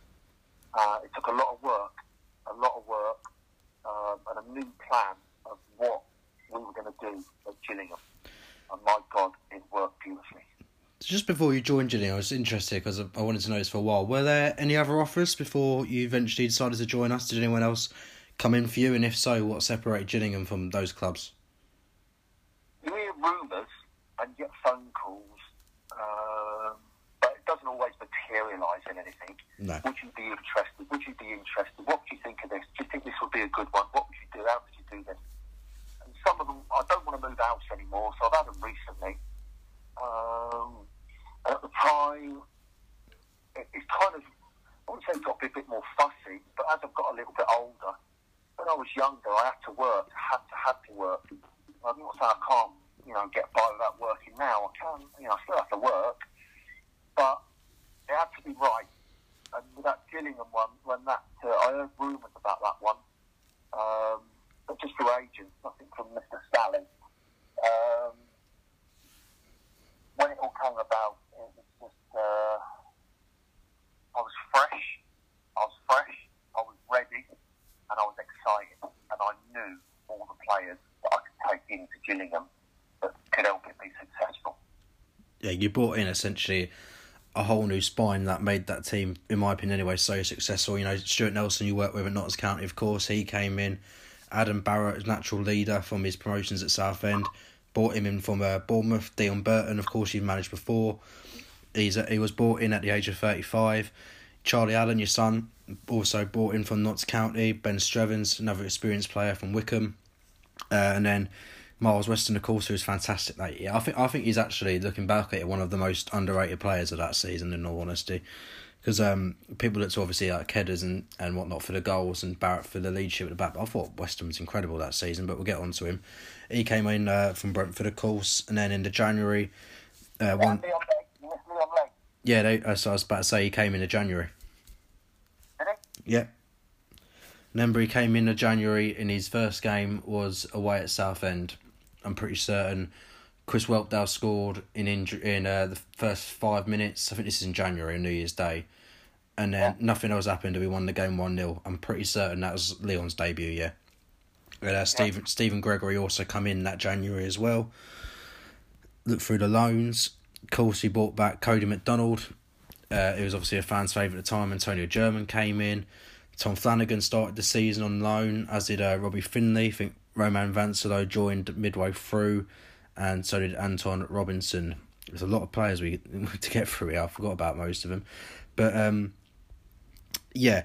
So this was the first title we'd won in, in fifty years, and I'll I'll say this to you now as a fan. I'm sure everyone reciprocate. This is I'm 21 now. I, you know we won promotion at Wembley in 2009. I remember that obviously, and we also beat Wigan at Wembley back in the 90s, but that was a bit before my time. So I, I put this down as by far and away the most enjoyable season I've had supporting Gillingham. So thanks for that first off, and um, yeah, it it was it was one that I, I can look back at the highlights on and never get bored. We the team we had that season. I've I was talking about this with obviously the players that are in it, lots of uh, Adam, Matt, and um, Stuart, and they they all knew that. You know, Nelson said that he, he he thought he'd get promoted at the start of the campaign. He also everyone you sort of said the same message actually in regards to you. They all said the first time that you all met as a team, you were insistent you were getting promoted, and I remembered, or you wanted to get promoted, I should say. I remember your first interview actually after you got the job, and you said the challenge of taking a team from just outside um just outside the playoffs to challenges challenging to be champions is an exciting one and arguably not one you've been used to, especially not in recent years with the relegation battles you've been having. So, what was it about about Gillingham essentially, and, and the challenge that excited you so much? Um, I thought they had some good players. Uh, they finished eighth in the league. Yeah, Um, two years in a row we did that. yeah, just outside the playoffs. I thought, I think they'd conceded 57 goals the season before, conceded. I'll take your word for it. And, and it, it was uh, it was quite clear that they needed uh, a new goalkeeper, uh, centre backs, and a central midfield player. Quite obvious. Yep. Uh, um, that meant changing the holding midfield player, which was a good player, Jack Payne. He's a good player, Jack. Yep. But I also knew that Jack had, uh, and his agent had eyes of going elsewhere and getting a good money in, and it was big money for Jack. Mm. Peterborough, wasn't it? In David Wright on a free transfer on loan, uh, virtually nothing. But the deal for Jack really was uh, was a great deal for the club and for Jack, of course, because he's gone on to have a really good career. Um, I, I, knew, I just knew with those players, I, I knew all those players, and I knew what they could bring. And then obviously with the emergence of uh, Fish and uh, there was Fish, um, and Joe Martin, uh, Whelpdale. Whelpdale, I knew could score goals. I knew he would help win us games. Yep. Charlie Lee, I know he would win us games. Definitely win us games. Uh, Miles Weston, I know he could help win with the pace that he's got. And then with uh, Kedwell and Burton, I mean that is a strong. Uh, they are they're strong centre forwards, mentally as well as physically as well as skillfully. Yep.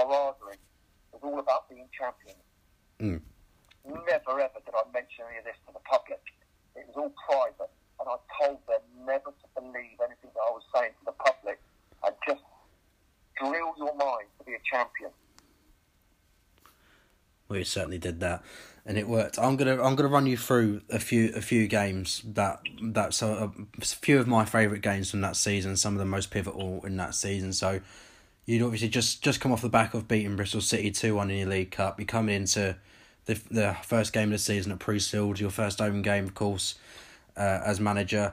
We host Bradford City at home. Danny Kedwell scores an audacious first goal that game, that little like think like someone someone managed to chip the keeper from an almost like impossible angle on the right hand side. Yeah, And he- remember.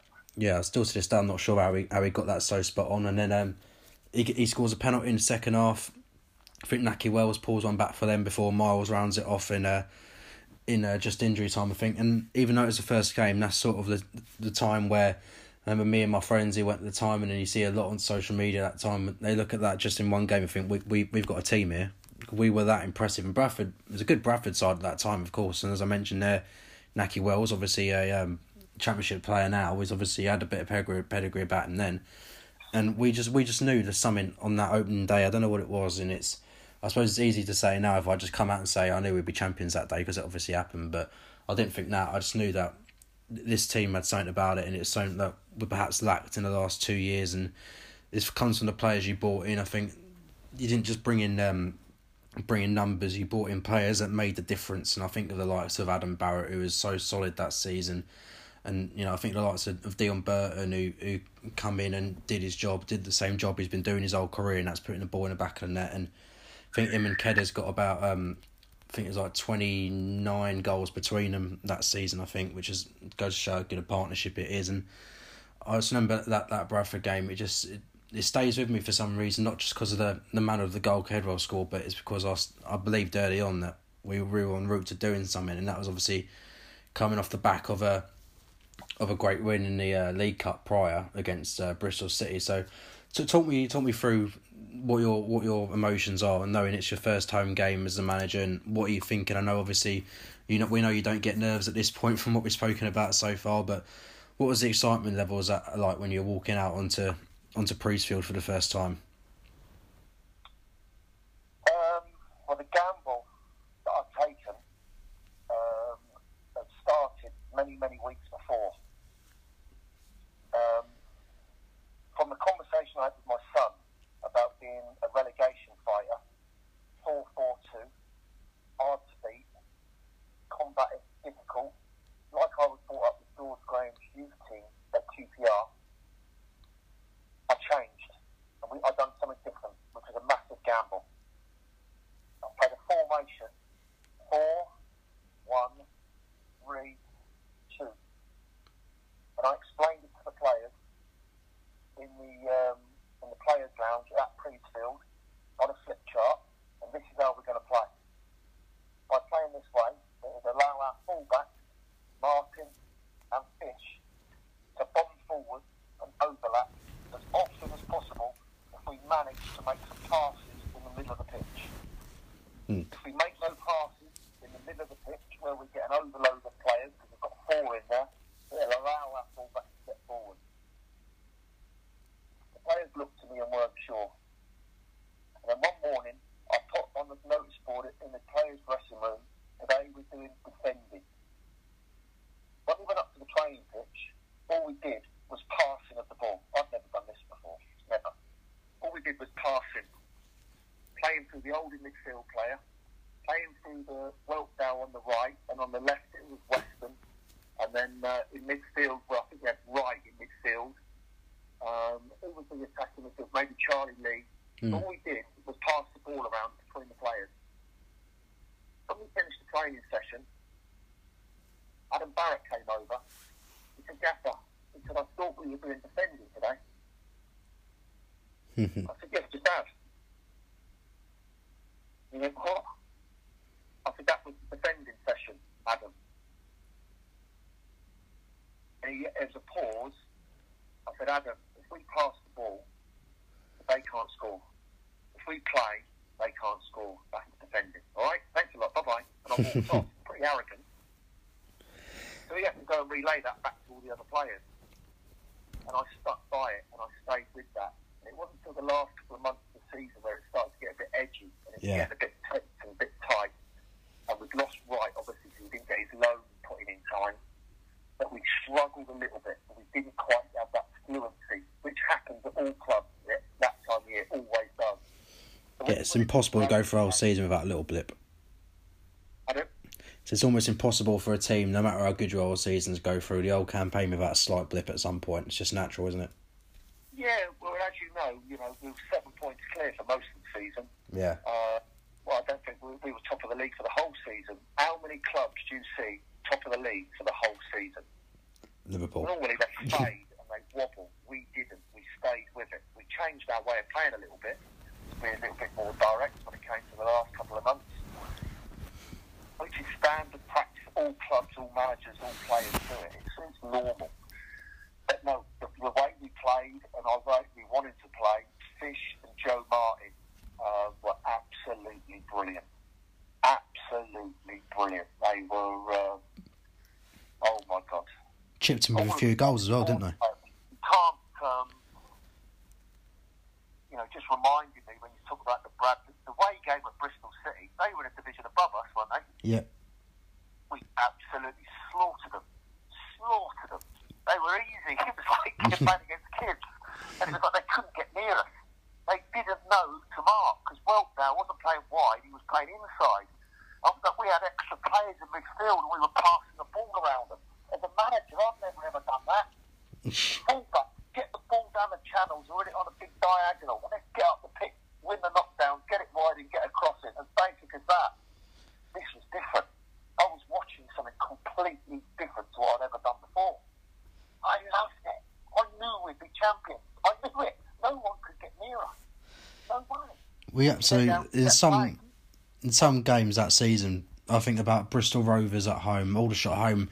and Even some games just one one one nil. It just felt as though at some points the game was over after five minutes because we were absolutely suffocating teams. They could not get out to save their lives.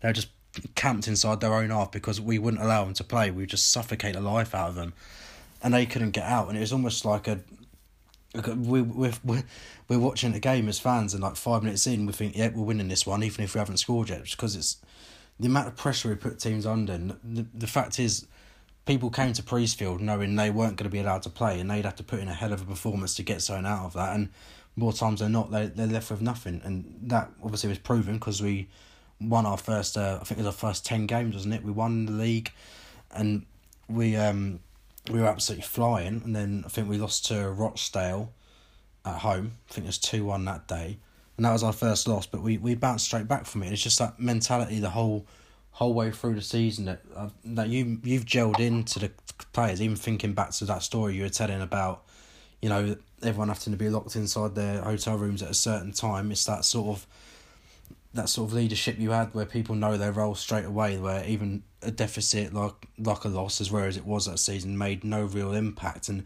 the next game I want to bring you to is the home game against Port Vale when I think we were first they were second and they beat us that day to go above us.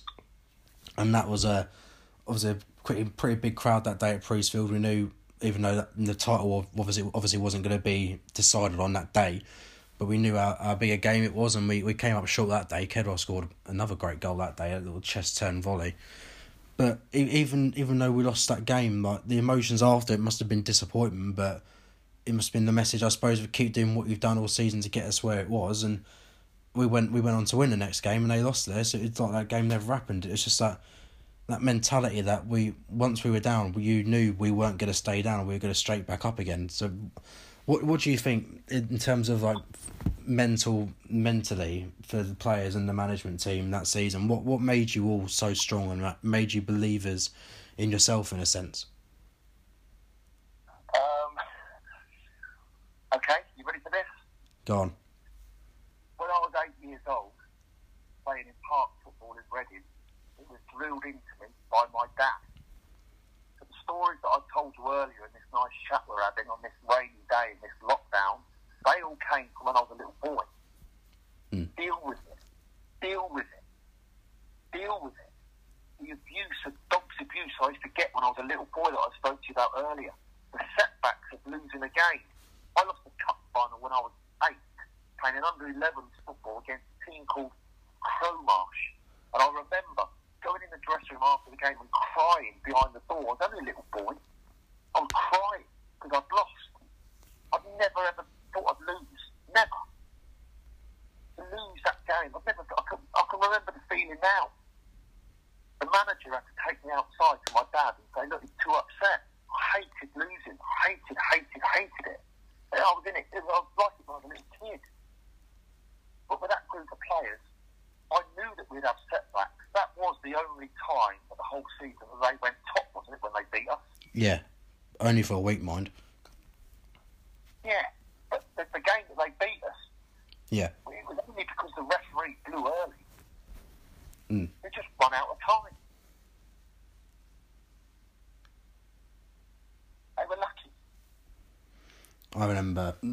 I just remember that game, and we knew what was riding on it. But we, as I said just before, we knew that a setback isn't one that you know past Gillingham sides in that position. A loss like that might have suffered them too much, and they might have fallen off the board. But we knew with that squad there was something like the leaders in that team, like the Barretts and Nelsons. We knew that they won't take that and just let it let that let that one game define how their season's going to finish. Because we could have easily, with a weaker mentality, lost that game, then it have it affect the rest of our season. We could have finished in the playoffs or maybe even lower, but we we stuck with it and we were top again the week later, following um, Port Vale's loss, I think, and we won the game. And another game I want to bring you to this is um probably in oh, I'd say it's um definitely up there with um one of my favourites. I'm sure it's going to be uh, one of yours as well. So that game when we played Torquay at home, that was a nice day, wasn't it? Nice sunny day at Priestfield. We knew what was um what was at stake that day, and all the hard work paid off. What we, I've asked a few players this, and I, I won't tell. I'll tell them what they said after you give me your answers to see if it matches up. But going into that game, knowing that we needed a win for promotion against Torquay, what was your final message to the players before walking out there? I didn't give any messages to them. That's what they said. I didn't do that. I didn't do, don't do no team talks. Malcolm done the team talks, the kit man. Yeah. When when I read in the summer that the All Blacks, the rugby All Blacks from New Zealand coach said, I don't do team talks because the team talks are done on the training pitch through the week. Said it's old fashioned to think about a team talk. He said there's no way I'm doing that sort of stuff anymore. That's old fashioned. So I'm sure every player will tell you, I've never done any Churchill type speeches um, to get things drilled or push messages out. It was all done on the training pitch. It was being done for months and months and months. They all knew what they were doing. I didn't say anything. I just sit in the corner or just just find something to sit on the coach. I just didn't do anything. I just left them to it. They knew what they were doing. And Malcolm, this is this is quite people think it's funny, but Malcolm, our kit man, who lives just round the corner from the stadium, old milkman, great spirit and a great character. I'd say, Malcolm, half past one, come in and do your team talk. And he would come in and he'd write his notes on his little piece of paper. And he'd say, today, boys, I want you to enjoy it. Be proud of being a Gillingham player. We are going to be champions and you are, you are going to take us there. I love every one of you. I'm so proud to be quick man and look after you all. And the players would love it. And I would love it. Malcolm was the man. And even when we played Torquay on that big, big day, we didn't over, overdo it. Just, just do the job and carry on doing what we've been doing all the way through. He still is a man, he's still our kit man now, and hopefully he'll be doing it for as long as he's got left working there. I, well, I think he's got he's a legend in his own right at the club, Malcolm. He's been there for so long. Um, so, You know what happened with Malcolm? pardon? Do you know what happened with Malcolm in France? No.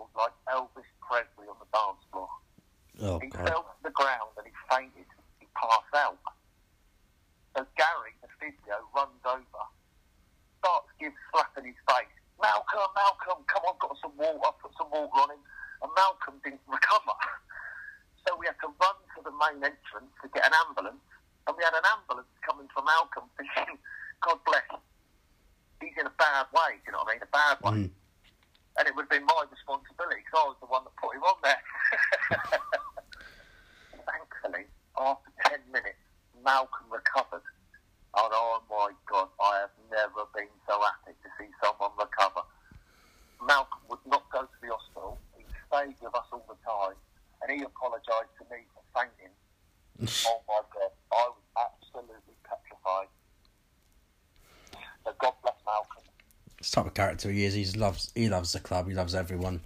We all love him. He's he's a proper legend at the club, and hopefully he's, he's still at the club for many years to come. And just make sure you you, you make sure he's, he's fit to do the job next time. Um, so yeah, back to the Torquay game. We put so much work into that season. It all came down to this. The first the first part of it anyway. First part of the two the two part plan, if you like, and um, we hosted Torquay at home. Danny Kedor scores a winning goal, and my emotions during that game were I was feel like I was having a heart attack myself because it was a bit of a as you were saying earlier near the end of the season we were a bit of a tricky period. We weren't blowing teams away and stuff. We were getting the job done in some games, but some games we were a bit floundering a little bit in our performances. But this Torquay game, we, we got the goal early second half through Danny, and then um, I was starting to get the get the excitement in me in my blood in my veins. I was ready for it. I was ready for the celebrations. Then, you know, the longer it, it feels like um, the last five minutes of a game like that where it's one 0 feel like half an hour, and um, I believe they hit the bar in the last minute or something like that, and it felt like it was we might just about make it, and then obviously the final whistle blows, and oh, it was absolutely euphoric in the in the rain and mend. I know it's a bit probably a bit different for yourself because your mentality is probably like, I want to celebrate, I want to go crazy now, but you know in the back of your mind this is only part one of the challenge. You you're doing doing yourself a disservice if you didn't then go and go and do part two. But the, what was your, what were your emotions like when that full time whistle went? You obviously obviously maybe couldn't celebrate as wild as you wanted to because you knew the the grand plan wasn't completely finished yet because we weren't mathematically champions. But you must have felt immense pride and satisfaction at that point. Oh, very proud. Do you know what? I was so proud of all those players and all the staff John Schofield, Carl Muggleton, James Russell, Gary. I was so proud, Malcolm, so proud of everybody, the way they'd all contributed. I was happy that obviously we got promoted. Happy. But when the players came in, he locked the door straight away. No one was allowed in. Everyone sat down, very quiet. And I said, well done. But I want to be a champion. Yeah. I want to be a champion. Is it true you uh you offered you offered the first team players the opportunity to have the uh, the youth team or the fringe players play the next game and you basically said, Do you want to be champions or shall I play the kids in the next game? Yeah. Well, I, I, I'd like to think everyone said they want to be champions. There wasn't that one odd one in the middle went, actually, I don't mind playing. But uh, yeah, it's a, so as you were saying, you, you you sat them down in the changing room. You talked to them about them wanting to be champions, and just what what what was the overall feel and emotion after that? Because you knew at that point that you'd done the first part of the job. As you as you were saying there, it's now it's now time to finish finish what we came here to do. Owen, I always uh, I've been I've lived by this. You ready? Yep. It's good to go up. It's great to be a champion. Of course. And that was a philosophy, if you want to call it a philosophy, kind of used all the way through. I don't want to go up. I want to be a champion. I want to be a champion. it had been, it's just like, I, I just was desperate to be champion. Loads of people get, get promoted. Loads of them. Loads of the managers get promoted. Loads of players get promoted. There's not many to be champions. No. And we're going to be different. We're going to be special. And oh my God, we were. We Were you, you remember the play you remember the team who wins promotions, but you never forget the team who wins the title. And that day came via an away game at Cheltenham, which I did go to, and we lost, so we didn't win the title that day. But you know, I still had a good day out. Cheltenham's a nice place, I suppose. And um, yeah, we, we, we spoke to a couple of players. Danny Kedwell and uh, Danny Kedwell said that um, when I mentioned that I went to Cheltenham, he basically said, "Oh, we uh, lost there on purpose just so we could win it at home." And I'd like to think that wasn't the truth, but I think it worked out better for everyone that we did get it done at home, and that was uh, against AFC Wimbledon, of course, the day where we all finally got to celebrate as wildly and as enthusiastically as we wanted to, without without the thoughts of we still got a job to do because we knew it was fully done. 2 0 up at half time, I think it was. Deon Burton and Kedwell against his former club getting the goals. Happy days. We're all we're all loving it. It's a party atmosphere in the crowd. I know for you down the dugout, you're still probably not hundred percent there until you know you're hundred percent there. In the second half, I think we only needed a point that day. I'm pretty certain. Uh, second half, they get one back, and then you start to think that you know they still need two more goals for us to for us to slip up a bit here. It's, it's going to be fine. Then they get a second, then you're thinking, oh Jesus, oh no, and you start to you start to think like, surely this isn't going to happen. And I think I think they came really close to actually getting the win in the end. I think think they might have hit the bar or something near the end of the game, but thankfully, pardon. They hit the post. Yep, at the post, and yeah, we start to think that after all of this, it might be uh, going to the final day again, which would have been no no strange thing for you, obviously, given your your last day heroics at Notts County and Bar- uh, Barnet. But the full time whistle was blown. the The match was over. The season was um, the aim for the season was complete. We'd won the title. We were champions of V two for the first time in fifty years. I think. I, I, I ran on the pitch. It took me about a couple of minutes because I had to actually take in what just happened. Like sort of a little moment to myself, maybe a little tear. I'm not I'm man enough to admit, and I think that um, it was just one of them where we we we finally knew what had happened, and it sort of takes a while to sort of sink in. I know there's that great video of um of yourself going up the dugout, looking up towards Paul Scally, you know, giving him the giving him the sign of approval, like, yeah, both looking at each other like, you've brought me in to do a job, I've done the job, now we can all celebrate. Obviously, everyone runs on the pitch, and it must have been like a whirlwind of emotion, because I spoke to some players, and they said they can't even remember what it was like when the full time whistle went, because it was so, like, people on the pitch straight away. I didn't really have time to really notice what had happened, just complete euphoria. And what, what, is, what is it like for you as a manager when that full time whistle blows, and you get the satisfaction of knowing not only are you promoted, but you are champions. The aim you wanted to do, you've achieved it. well, you wake up about half past four in the morning, and uh, on the Saturday morning, you walk the dog. Monty. Yeah, God bless him. And you walk the dog again, and just try and pass the time. And then I used to take myself down the waterfront where that swimming pool was down there. Yeah. And I used to walk along there just to pass the time. Um, my mind used to be totally focused on the game. When it all finished, the last 20 minutes was difficult because the players clearly were exhausted. The nervous energy made their legs go to jelly nothing as a manager you can do about that. No. They've given everything. They knew what was ahead, and mentally, when they get into that position and that state, that's very, very difficult. We see it with top Premier League clubs and England players. It's not just our players. It, it happens. Part of life. I suppose it's also key to remember. Actually, it wasn't just us who had stake. You know, Wimbledon obviously had the relegation trouble, so they needed to win as well. So it was two teams who needed the results. It wasn't exactly a dead rubber where we can just run over someone and get what we needed. So they made it a tough game as well, and obviously that that aided to the jelly legs, as you say. And yeah, so carry on from what you were saying there. Has added that in. Well, when, when I rem- remind you when the Barnet team played away at Burton. Yeah. In the first half, my Barnet team played with jelly legs and they could not move their legs. They did not perform. In the second half, the Barnet team did play well. Well, this is the other way round.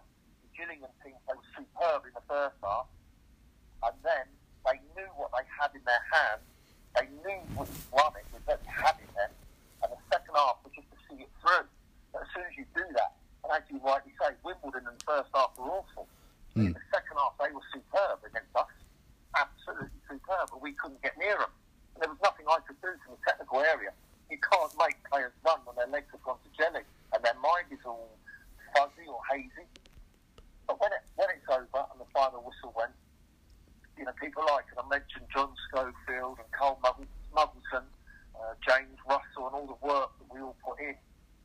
Um, and then to see the players in the dressing room afterwards, when it is, you know, we got into the dressing room, um, it was an amazing moment. Okay. Amazing, never to be forgotten. Yeah, I remember you coming into the, the factory as it was now. I might have had, might been still called Blues back then. I'm not sure, but a little pub inside the ground. You came in there, Yeah. did your little speech after the game, and I was there to witness that, and it was just it was just incredible. I, I remember it all so well. You know, the champagne was flying. It was a very very proud moment for the club. Very proud moment for yourself, and it's, obviously it's it's one of them where I'm I'm never gonna forget it. And you you racked up the rewards of it as well. I think three of our players, I think it might have been Nels, Adam, and Joe, got in the PFA, the two team of the year. Uh, you won the League Two Manager of the Year. We broke the record for the most away wins in a season, and that, I think that was after a 1 0 win at Chesterfield, where I think Cody scored a, a back header from a corner that day. And we we were just, it's just a season where it'd be hard to replicate. But um, yeah, it's one we can look on with fantastic memories. I want to. I want to talk through a couple of stories that I've heard from ex players who've sort of done you in. I want to get your opinions on them. So, on so the first one's uh, from Chris Whelpdale, and he he's, he told us a little story about how um you always used to cycle from the, from the ground to Beechings Cross, the training ground in the morning prior to a training session, of course. And uh, you got there one morning, and uh, I think you think, think you said they were doing crossing drills, of heading drills, and someone's someone's gone up for a header, has completely missed it. You've you've like like a bit like you said earlier, really. if you if it's almost like an imp- mentality. If you want something done, do it yourself. Goes like the swimming thing before that Brentford game, of course, and you're showing people how it's done. You you said that's not how you read the ball. You you come into the penalty spot with your um with your bike helmet hat still on, and then they've whipped a ball into you, and you've gone you've gone flying to win the header. And apparently, no, this is where Nelson comes in because I asked him about this as well, and he said you've landed like on your back and nearly like nearly dislocated your shoulder by doing it. true. True. I ended it with the bicycle, bicycle helmet on, yeah. And as I landed, oh my god, too many, um, too much, uh, too much weight, and just took the whole thing. All the players absolutely loved it, and it took me about ten minutes to recover. Uh, but they loved it. It made them laugh, and uh, and that's a special attribute. If you can make your people laugh, it, it goes a long way. I think. Yeah, it's shame the header didn't actually go in. Apparently, oh, crazy times remembering them, eh? yeah, we've got we've got another one. This is uh, just one I from. we've got another hundred. Oh well, the ones I've, I've only asked one from each actually. We got one from uh, Kedwell and then we got one from Nelson. So Danny Kedwell said you were once, um, I think it was prior to an away game, and you were doing like a morning walk through this sort of like farmyard area or something, and you've walked past a donkey and you've gone, Danny, and you pointed to a donkey and you said, Danny, what are you doing over there? True. And he, he says. He said that everyone, all the players were looking at Danny, thinking he's going to go off on one it because he actually, he said he, he said he didn't want to give you the satisfaction at the time.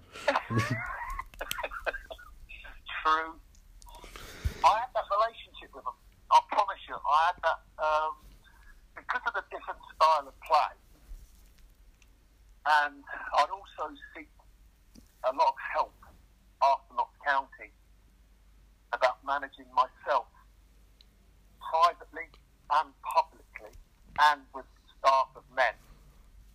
I, I undertook a lot of management help, as in one to one tuition for dealing with people situations, to try and improve myself. With that squad of players, one of them called me one day, Uncle. Mm. And I couldn't think of a better um, description how I, w- I would want to be for a football team nowadays. No, no players, no group of players has ever called me an uncle type figure. They would have always said to me, they said hard taskmaster, uh, tough, nasty, uh, on top of them all the time, in fear. That lot weren't in fear. Well, I had a great relationship with all of them. Yeah, we saw that. It just seemed the relationship throughout that time is like so tight knit. It's also like you were a manager, like you're prepared to have all the banter with the players, once it was time to work, it was time to work, and that, that balance is sort of what makes the team so successful in some senses. We'll go through a couple now, a couple of last ones. This is just, this isn't the story I was told, it's just one that's pretty much common knowledge to anyone who's uh, seen a video. If I if I mention Scunthorpe at home in the FA Cup, do you know where I'm going with that? No, but I know you're going to tell me. Yes, I do know, and I know what you're going to tell me. Go on. So I think it was. I think Scunthorpe making a substitution. You've you've you've attempted to walk down the, about four stairs. I think it was actually to bark out orders wearing wearing your bright bright red Santa Claus trousers, and then um, Oh, where's the Santa Claus trousers come from? pardon Where's the Santa Claus trousers come from? your wardrobe, I assume. But it's not, what's it got to do with Santa Claus? There's not. You've got to give me a minute. Then you've you've come you've you've come walking down the stairs and you you've completely stacked it. To be fair to you, you've you've you've gone way way off the mark and you've the way the way you are. It just doesn't surprise me at all. You you fall straight on the floor and then you get straight up nonchalantly as if as if nothing's ever happened. Not looking up in the air, think assuming like someone else has done it and it's not you. And it's just one of them small small moments of comedy you can take. I think we were four 0 up at the time or three 0 up. We were coasting either way, and it was just one of them like light relief moments of that I, I remember from seeing the video. And um, last one, Stuart Nelson told us is um, it's that to do with you leaving jelly babies on the floor and then going to pick them up, and then eating them, and then one day they've they've planted jelly babies on the on the on the floor. To sort of like maybe trick you into going getting them and then pulled one of them away, so you looked a bit silly at the end.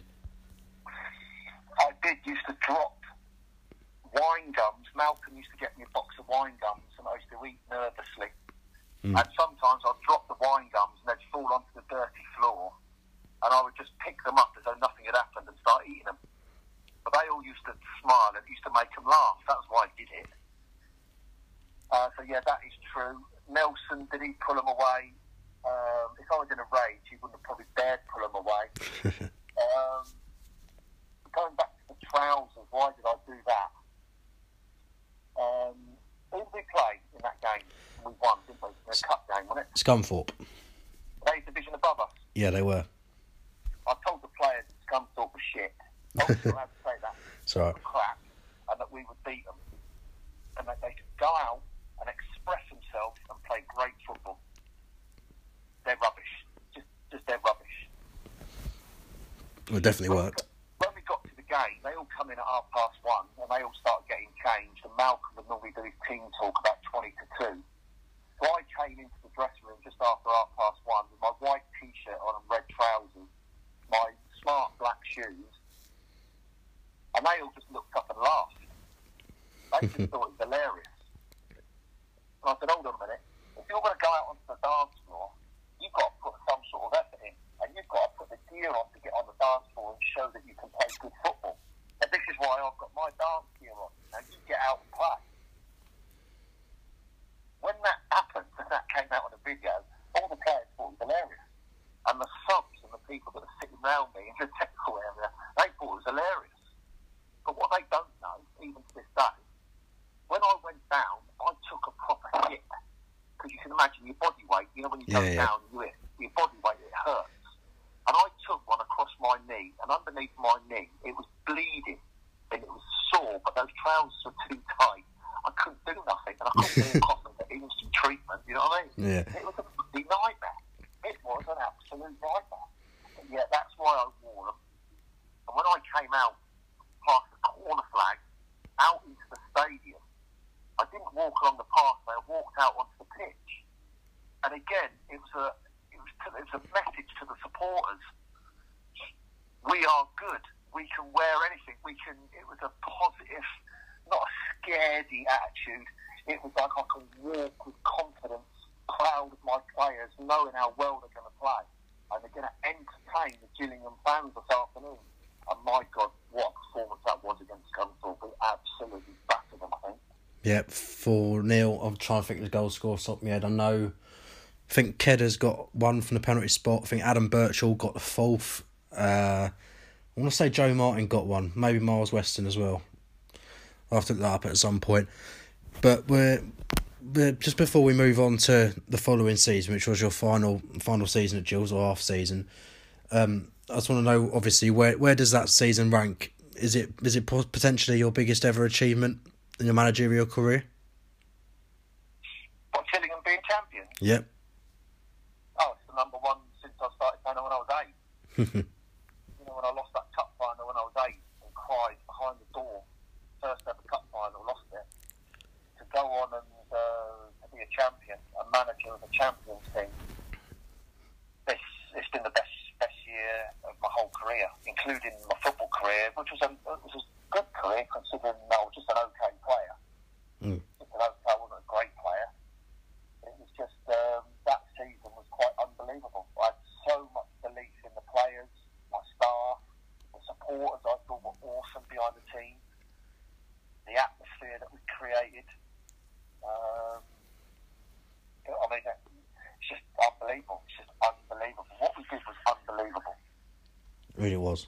On a team of You know basically what I'm looking forward to, what? What I'd like, I haven't done it yet. I've done it back at Brentford. I haven't been back yet. Priestfield. I think there should be something for the the ten year anniversary of it. That'd be 20, 20 23. But it seems a bit long. I, I'm, I think we should all, we should invite the squad back at some point, definitely, to watch us win a game. Hopefully, win a game anyway. I think Fishy said that the other day as well that he's hoping to be invited back with the rest of the team to you know celebrate what it was. I think you you'd be welcome back in open arms by literally everyone. Fan favourite here, of course. Um, I've got a couple of friends where I live that are Gillingham supporters, and um, you know we always reminisce and talk about the time, like we have done this afternoon. Hmm. Uh, he, he, you know, they go to him and his daughter. They go to a lot of Gillingham games, so they keep me up to date with what's happening. And um, and he said, he always said to me, "When are you going to come back to a game? When are you going to come back to a game?" And yeah, I would love to come back to uh, to Priestfield and, and relive a day and, and enjoy the moment. I guess. I'll should get in contact with Paul Scally. We'll make that happen. Soon as we, soon as we get over this virus, first game back, we'll get you a seat sorted. Don't you worry about that. Now, I wanna, we need to move on because we've been on on the phone for like two and a bit hours now. I said it'd be two hours for you, but still got we got. to We'll finish on talking about your final season at Gillingham, and then we'll do some Twitter questions. I don't want to keep you massively long. I already have, but time flies and all that. Um, yeah. So following season, um, we we we only won. I think it was two out of our first eleven games. You brought in. Uh, it's a good set of players. I think we've got Cody McDonald permanently. Akinfenwa was also previously at the club before he, he came back and formed rejoined his partnership with Cody. Um, this season's a bit of a weird one to me for the time you were there anyway because throughout uh, Paul Scally's reign, he's been known to give uh, managers quite a lot of time. Some some who didn't deserve it in my opinion, but that's for another time. And I feel like you when you were sacked in October, and I think a lot of Gillingham fans think this way as well. We think you weren't you weren't given enough time. I think October, in in the start of a new season, is no time really. And I think I want I want to get your viewpoint on on what why the season didn't necessarily start as well as it should have done because you think the key thing after a promotion is that you start the season the same way you well the same way you ended the last one but I suppose in in in this funny sense actually that's kind of what we did because our form at the end of last season the, towards the end of it wasn't the greatest and maybe maybe we we we we went off our roots perhaps because you know I don't want to say we were we were a long ball team, but we like playing the balls up down the wings and wide to you know Kellers and Deon Burton, and that seemed to work for us. And I think Rotherham had a similar thing where they punted forward to Revell, and they obviously um, got promoted that season in League One. So maybe we, we, we changed the way we played, and it to sort of suit the division, it didn't quite work out. So what what was your your thoughts on why the season didn't particularly start as well as you'd hoped? Um, I made errors. Some of the players I let go, I should not have let go. Some of the players I brought in, I should not have brought in. Bottom line, that's it. The owner has a choice to do whatever he wants to do. It's his money. It's his money. And if he decides that's the way forward for him and his club, I always have to respect it, and I always do. Yeah. He never interfered with any player recruitment. He never interfered with uh, players coming in or going out. The one player he helped me with, he suggested to get in was Cody McDonald. When I was looking for centre forward to, uh, to, to for January, uh, Mr. Scally suggested Cody McDonald. I didn't really know Cody, so I've always always publicly credited Mr. Scally with um, with that one. I was open, of course, to the owner's uh, suggestions on players here and there. But on team selection, players in and out, he never, ever interfered. Um, of course, with the run that we had, he wasn't um, he wasn't happy. Um, and as the games went on, the team weren't playing well. Uh, and when the team's not playing well, the way it's Shrewsbury, we didn't play great. Cody had a good chance of about three or four yards. Uh, he sacked me the next day, and um, that's life. Uh, in- in- in the job that I'm in, that is life. Um, I've spoken to him since, um, so I've got no problem with him. I ain't got no cl- problem with anyone at the club. Um, it's just the, the life I've had. That is what it's been like. I don't think, in all honesty, I'm ever going to be a manager that's going to stay somewhere for about five or six years. Probably not my style. Hmm. But that's life. I'm happy with what I did. I love what I did. And for all the years I've been in it, what, how old am I now? 42. No, 55. Uh, Close. 55, uh, for all the years I've been doing it, which is like 23 years now uh, as a coach, uh, on and off. And then all that time as a player, um, being the manager of Gillingham as the champions, never to be forgotten. Still got my medal now. Still, it's in my bedside cabinet. I don't look at it every night, but um, it's there. It's, it's like it's precious. So of course it, wa- was a difficult League One that year as well. I remember a, a press conference from you after a game. I think we'd lost four 0 at Wolves, and uh, the report was mentioning about I think it was some guy called Sigurdsson, some Icelandic fellow who was worth about two point five million at the time. You know, Kevin Doyle was worth about four point million. It was just sort of the, the numbers that I think when you heard that yourself, you couldn't quite believe it, could you? Those are the sort of caliber players and the sort of wages we were up against in that division. Yeah, that's fine, but that's, that's part of life, isn't it? Mm. You know, you're going to go up into that division, there's going to be clubs that have got mega money. I think the fellow you're talking about was about 5.5 million. He's a centre forward, Asmasson or someone, loads of S's in his name, and he was sub.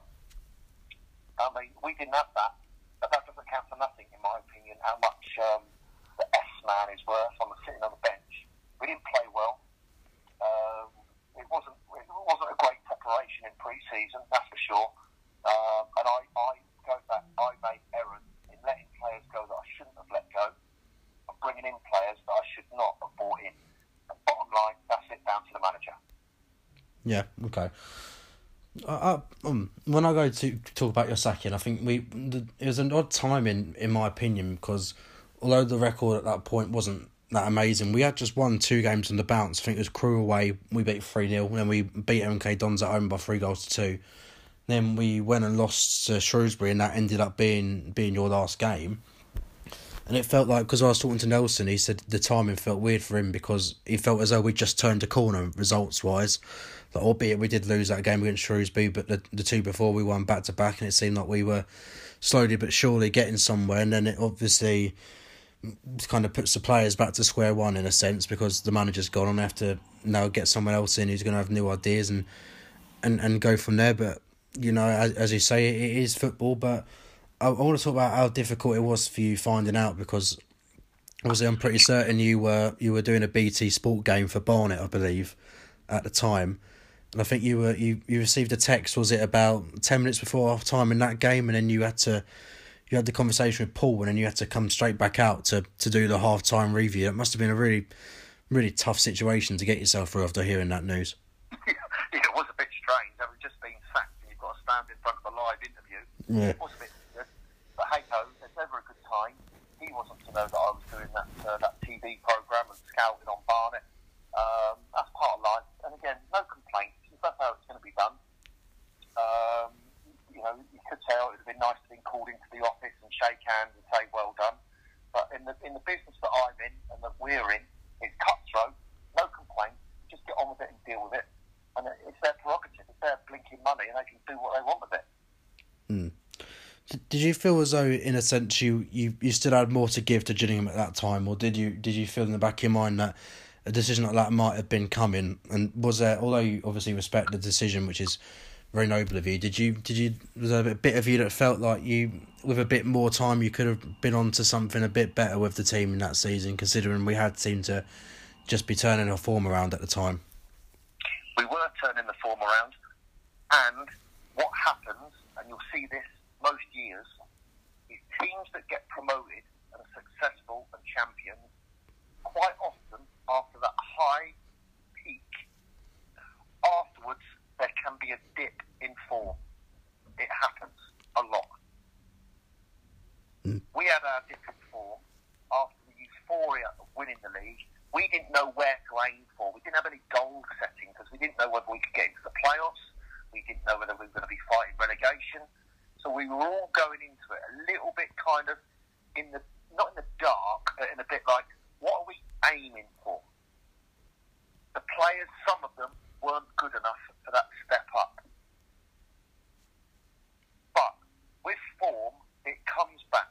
It does come back. After overcoming being champions and going through some of those games where they'd be nervous whether they could deal with it at that level, we were starting to see the signs of improvement. Hmm. It, it wasn't enough for the owner. That's fine. No problem. And I never, ever have a problem with the owners for sacking me. Because when better things have come my way, I've gone myself to benefit myself financially and the family financially and also improve my opportunities. So I've never, ever complained about someone sacking me. No, I suppose that makes sense as you really talk about you do what's best for you in your career and your prerogative. Um, does- My family. yeah, exactly. fam- There's a big difference. My family. I have to do what's best for my family. And for football clubs and the people that have got Gillingham tattooed on their arm and wear a Gillingham shirt every day on Saturday mornings to go to their game is different for when you work for the club as a manager to when you support a club and you've got blue and white blood pumping through your veins on a match day. yeah, it, was was a tough season for you to deal with, of course. But in in in the beginning of it, you obviously had the, the harsh reality of um, well, for Matt Fish anyway. He was, a player you obviously mentioned was so good the season before, and he had, he had that heartbreaking injury in the first game of the season, just coming off the back of being a champion. And then his his whole season's over and over in the first game, and that was obviously a, a key part, a key member of your title winning campaign. He's out, he's out for the rest of the season. That's obviously a big chunk taken away, and it does make the job a bit more difficult. But just to finish on your Gillingham, your Gillingham time before we end on some Twitter questions, just sum up for us as as fans your experience with Gillingham and, and how how influential it was on, on your career and your life. On my life, Yeah, Uh, it's, it's been a highlight. It's um, that highlight of my footballing career. Like I said earlier, I wasn't a really good player, but I tried my best as a player to make the best of my ability that I had, and I had limited ability. It was only mainly through hard work I got to have a decent career at a decent level, and to go into management and be known as a firefighter type management and be successful. Uh, it's got to be said in, in saving a lot of clubs from relegation um, to move into Chatham Dockyard with my wife and build that team and build the spirit within amongst the supporters and the people. Um, it's been amazing, absolutely amazing. I will never, ever forget my highlight was walking out onto the pitch to be presented with a trophy. First person out on that corner flag to walk out in front of all those Gillingham fans. I will never ever forget that moment. It was unbelievable. Just before we get onto the Twitter questions, just thought of this in terms of proud moments. Uh, What was the feeling like when you saw Charlie score his first goal for the team?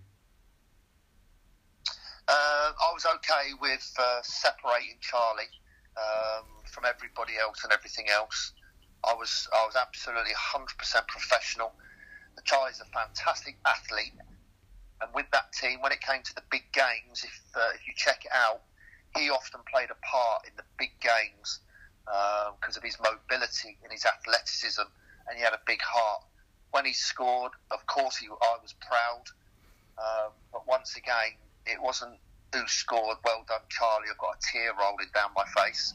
It was uh, how are we going to win this game? How are we going to win this game? Get in possession, get in position, ready for your next tackle, so we can win this game. It wasn't about my own son, and I think if anything, I treated differently to everybody else and kept him at a distance. Yeah, of course. We'll get, before we finish off, we're going to end on a few questions we got from Twitter that we can just run through with you quickly, Martin, and start with a slightly interesting one actually in terms of in terms of um how you rank yourself against these two. Uh, Darren Chandler says if he, if you had to choose, which one would you prefer to face in a boxing match, Adam Barrett or Danny Kedwell? Oh, I'll take Kedwell any day. Well, I don't know. After calling him a donkey, he's probably got it in for you already. What do you mean you don't know? Well, I don't know. He's not. A, he's not a small lad, is he, Danny? He's a tough boy. Yeah, but you asked me. You didn't ask you. Who do you want to take on? on? Alan Bar- Adam Barrett or Danny Kedwell? I'll take Kedwell. Do you think you'd beat him though? Yeah, of course I would. Well, Danny well, Kedwell. yeah, all right. Well, if you say so. Bring it on a day. Sure, we can get that arranged. Nothing. So we can get it. We spoke to him recently. We can arrange that if you like. Um, No, thank you. Huh? No, thank you. oh, there you go. need to arrange it. You've asked the question. What's the next question? Danny Kedwell. Um, Barry Davis says, "Who was the most influential player in that title-winning team?" That is a good question. Mm. Um, Owen, we had. You ready for this? Yeah. Deon Burton, Danny Kedwell, Adam Barrett, uh, Stuart Nelson, and I had those four players. I think there may have been one more. I had those four players as a committee. I spoke to those players all the time in my office with a closed door about what training we should do, what we need to do, what I need to do, and how we're going about things. And all four of them contributed honestly. Nothing they said to me ever went out of my office. Nothing I said to them was to go out to the players unless I let them know that I wanted it to go to the players. So I've got to say, those four were influential. Yeah. The one person that doesn't ever get a mention that was influential because he was funny, he was a great laugh, was Tommy Forecast. Oh yeah, Big Tommy. Remember him? Tommy, Tommy used to make everybody laugh. He was dry sense of humour. I don't know what he was like as a goalkeeper. I have no idea. But behind the scenes, he was influential. I can only remember him playing a couple of games. I think he played in the Burton one at the end of the season. We'd all won the league, and I think, I think uh, Nelson got sent off away at Accrington, and he had to he had to come on for the last half hour or so of that game. I think. So it's off the top of my head. Um, Lee We Clifton. all love, we all love, everybody in that squad will say, we all love Tommy Forecast without a shadow of a doubt. It's an interesting one. Not many would have thought of that. Shows how, shows how tight knit the squad is. Then. Yes, it was very tight. They're like brothers. Uh, Lee Clifton says, Is the 2012 2013 League Two title winning squad at Gillingham the best group of players you've ever worked with? Yeah, without a shadow of a doubt. Yeah, without a shadow of a doubt. That that season, I know um, Port Vale went above us once, Yeah. only in a whole season. To do what we did was quite unbelievable. Unbelievable. We were seven points clear for most of that season, weren't we? Yeah. I mean, I mean that doesn't happen. It just doesn't happen. It's, it's remarkable. What Liverpool are doing now is unique. What they're doing, and what we did was unique. And we had squad players, subs that would go in and play, and it would never bother me about changing the, the, the players round because they could all go and play in a winning team, all of them. Jackman, do you remember Jackman? He was hardly played, Danny Jackman, yeah. and we put him in for a game. Flipping hell, that goal that he scored with his left foot, Exeter. ripping into that top corner, was unbelievable. Exeter, wasn't it? Yeah, that's it. Unbelievable. So we had such good players, and he, he was one I felt sorry for because I just couldn't really get him into the team. He's at a stage of the year. He's a great professional, though, Danny. Diamond, an absolute diamond, and I really wanted to help him, um, which is why I sort of let him go to help him and his wife uh, with their young children. But in an ideal world, you know, I should have kept him, but I had to do it for him as a person. Uh, I'm going to the last three now. Uh, Dean McBeano says, "Is there one player you tried to sign for Gillingham, but that looked to be agreed, but you couldn't quite get it over the line?" No, Really? No. once we had players lined up, Mr. Scally done the business and signed everyone I wanted. Great. That's very good, actually. Good answer. I like that. Um, Callum Ashby says, when you were obviously manager at Gills, uh, did you see the potential of Bradley Dack at the time, and are you are you surprised at how good he, a good a player he's gone on to become? Bradley Dack. Yeah, Do you know what happened with Bradley Dack? I know a story about. I think it was at Wick, was it at Wycombe? You gave him his debut and then hauled him off at half time. We were going to France on a pre-season trip. Hmm. I've just put a mouthful of cake in my mouth. Hold on a minute. um, we could take 20 players. Yeah, We only had 19. So we sort of asked around to the other staff, who should we take, who should we take? Because Bradley Dack wasn't on the list. Or he was 22 player, I think it was, because we wanted to play 11 v 11 at different times. Bradley Dack wasn't on the list to go. I'd never seen Dack, I didn't even know who he was. And then the day before we were going away to France, we played Dagenham and Redbridge at home. And it was one of those games where there's three 30 minute games. You know those games? Yeah, Training yeah. game. It was nil nil. And in the last half an hour,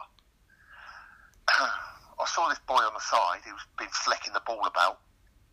And um, he went on for the last half hour. Never seen him play before. Hmm.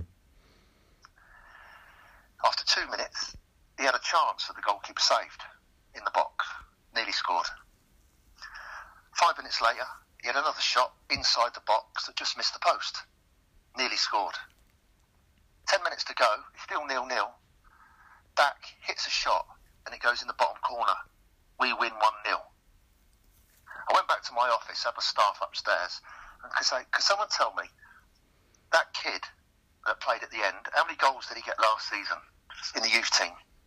And someone said 24. What, from midfield? Yeah. 24 goals. And he's not in the first team. 24 goals from midfield. Those people are like gold dust, if you can find them. yeah, ridiculous numbers. So, that came with us, and he was in the younger group that had to do all the extra running. The group, like the 18 and 19s, that need to make that transformation from youth team to men's team. And I've done the running, and the first team squad used to watch the younger players run, and it was tough. Dack won every race by a long way. Mm. And most of them were puking up at the end of it. And I thought, oh my God, this kid is a player. Oh my God, we've got something. So I put him on the list to go to France. I put him on the list to come to first team training and we gave him a squad number. And then um, I had a couple of little chats with Brad and his mum and dad as well. Lovely people. And then to see him go on and do as well as what he's done uh, is no surprise because he had unbelievable uh, running ability. And he had great self belief. Uh, he could finish, and he was hungry, hungry, and he had self belief. So that's the story of Bradley Dack. And I'm going to wind you back a second now. Yep. What player did you not sign? I think that was your question. I can't remember the guy's name Yeah. a minute ago. And I said, Mr. Scally got everybody. Yeah. When we played Dagenham that day, they had a player playing up front called Dwight Gayle. Yeah. He had white hair. Um, and I, I think it's okay to say he, he was uh, quite a small, uh, black lad with white hair. So he was outstanding in that way, so to speak. And I hope I'm not being rude or disrespectful to him. No, no. Um, but he was outstanding. And then a cross came into the box, and he climbed up above Adam Barrett like, oh my god, he's just gone up about six foot four, and he's only five foot seven. After the second 30 minutes, I rang Mr. Scally in Dubai and said, Mr. Scally, I've just seen a player, we need to buy him. This is in the, in the between the third, the second and the third um, part of this little game. And he said, who is it? I said, he plays for Dagenham. His name's Dwight Gayle, so I found out from someone from Dagenham. I said, what a player. I said, you need to buy him. You need, we need to buy him now. Got to sign him. So an hour later, I rang him again. He said he's spoken to them. He's made an offer. We made an offer for Dwight Gayle before he got big time. And uh, wasn't enough. And then soon after that, he signed for Peterborough, I think it was. Yeah, Peterborough. Um, we were that close to having him. If we had signed Dwight Gayle, without a shadow of a doubt, when we went up to Division One, we'd have been near the top in Division One because he was that good. He was in a similar mould to DJ Campbell, who I signed from non-league in the early days at Brentford. Very fast, very quick, very hungry, and a great player. But we just could, we just didn't bid enough money for him. What a signing that would have been. He's had a great career. It's just the eye for the player. and Oh God, yeah, brilliant player. But that's Bradley Dack, and then he, you know, obviously to see him go on and do what he's done. Every now and then I send him a text message and I get one back. Um, he's a great lad as well. I really, really like him as a person, and his and his mum and dad. So um, no, great to see him uh, go on and do so well. And I often get a thank you text from him because the running and the training that he had to do was not um, what you'd probably want to do, but it certainly took him. I feel it's taken it out to take him to another level. yeah, we've done relatively well in terms of finding players and moving them on. We had a, I think, a couple of seasons after you left, we had John Egan come through. He's now obviously playing for Sheffield United in the Premier League. So do well in that respect. Uh, we're going to leave you with one more question, Martin. This is a bit of a difficult one. You're gonna you're gonna make five people very happy and then upset probably about hundred. Can you name your ideal five-a-side team from the players you've managed? So five players you've managed in a five-a-side team. Well, at Gillingham, Just your whole career. oh blimey, um, my wife just made some banana cake, and that's nice. um, whole career. Well, DJ Campbell's got to be in it. Yep. He was good. Uh, Keith Andrews has got to be in it. He was good. Um,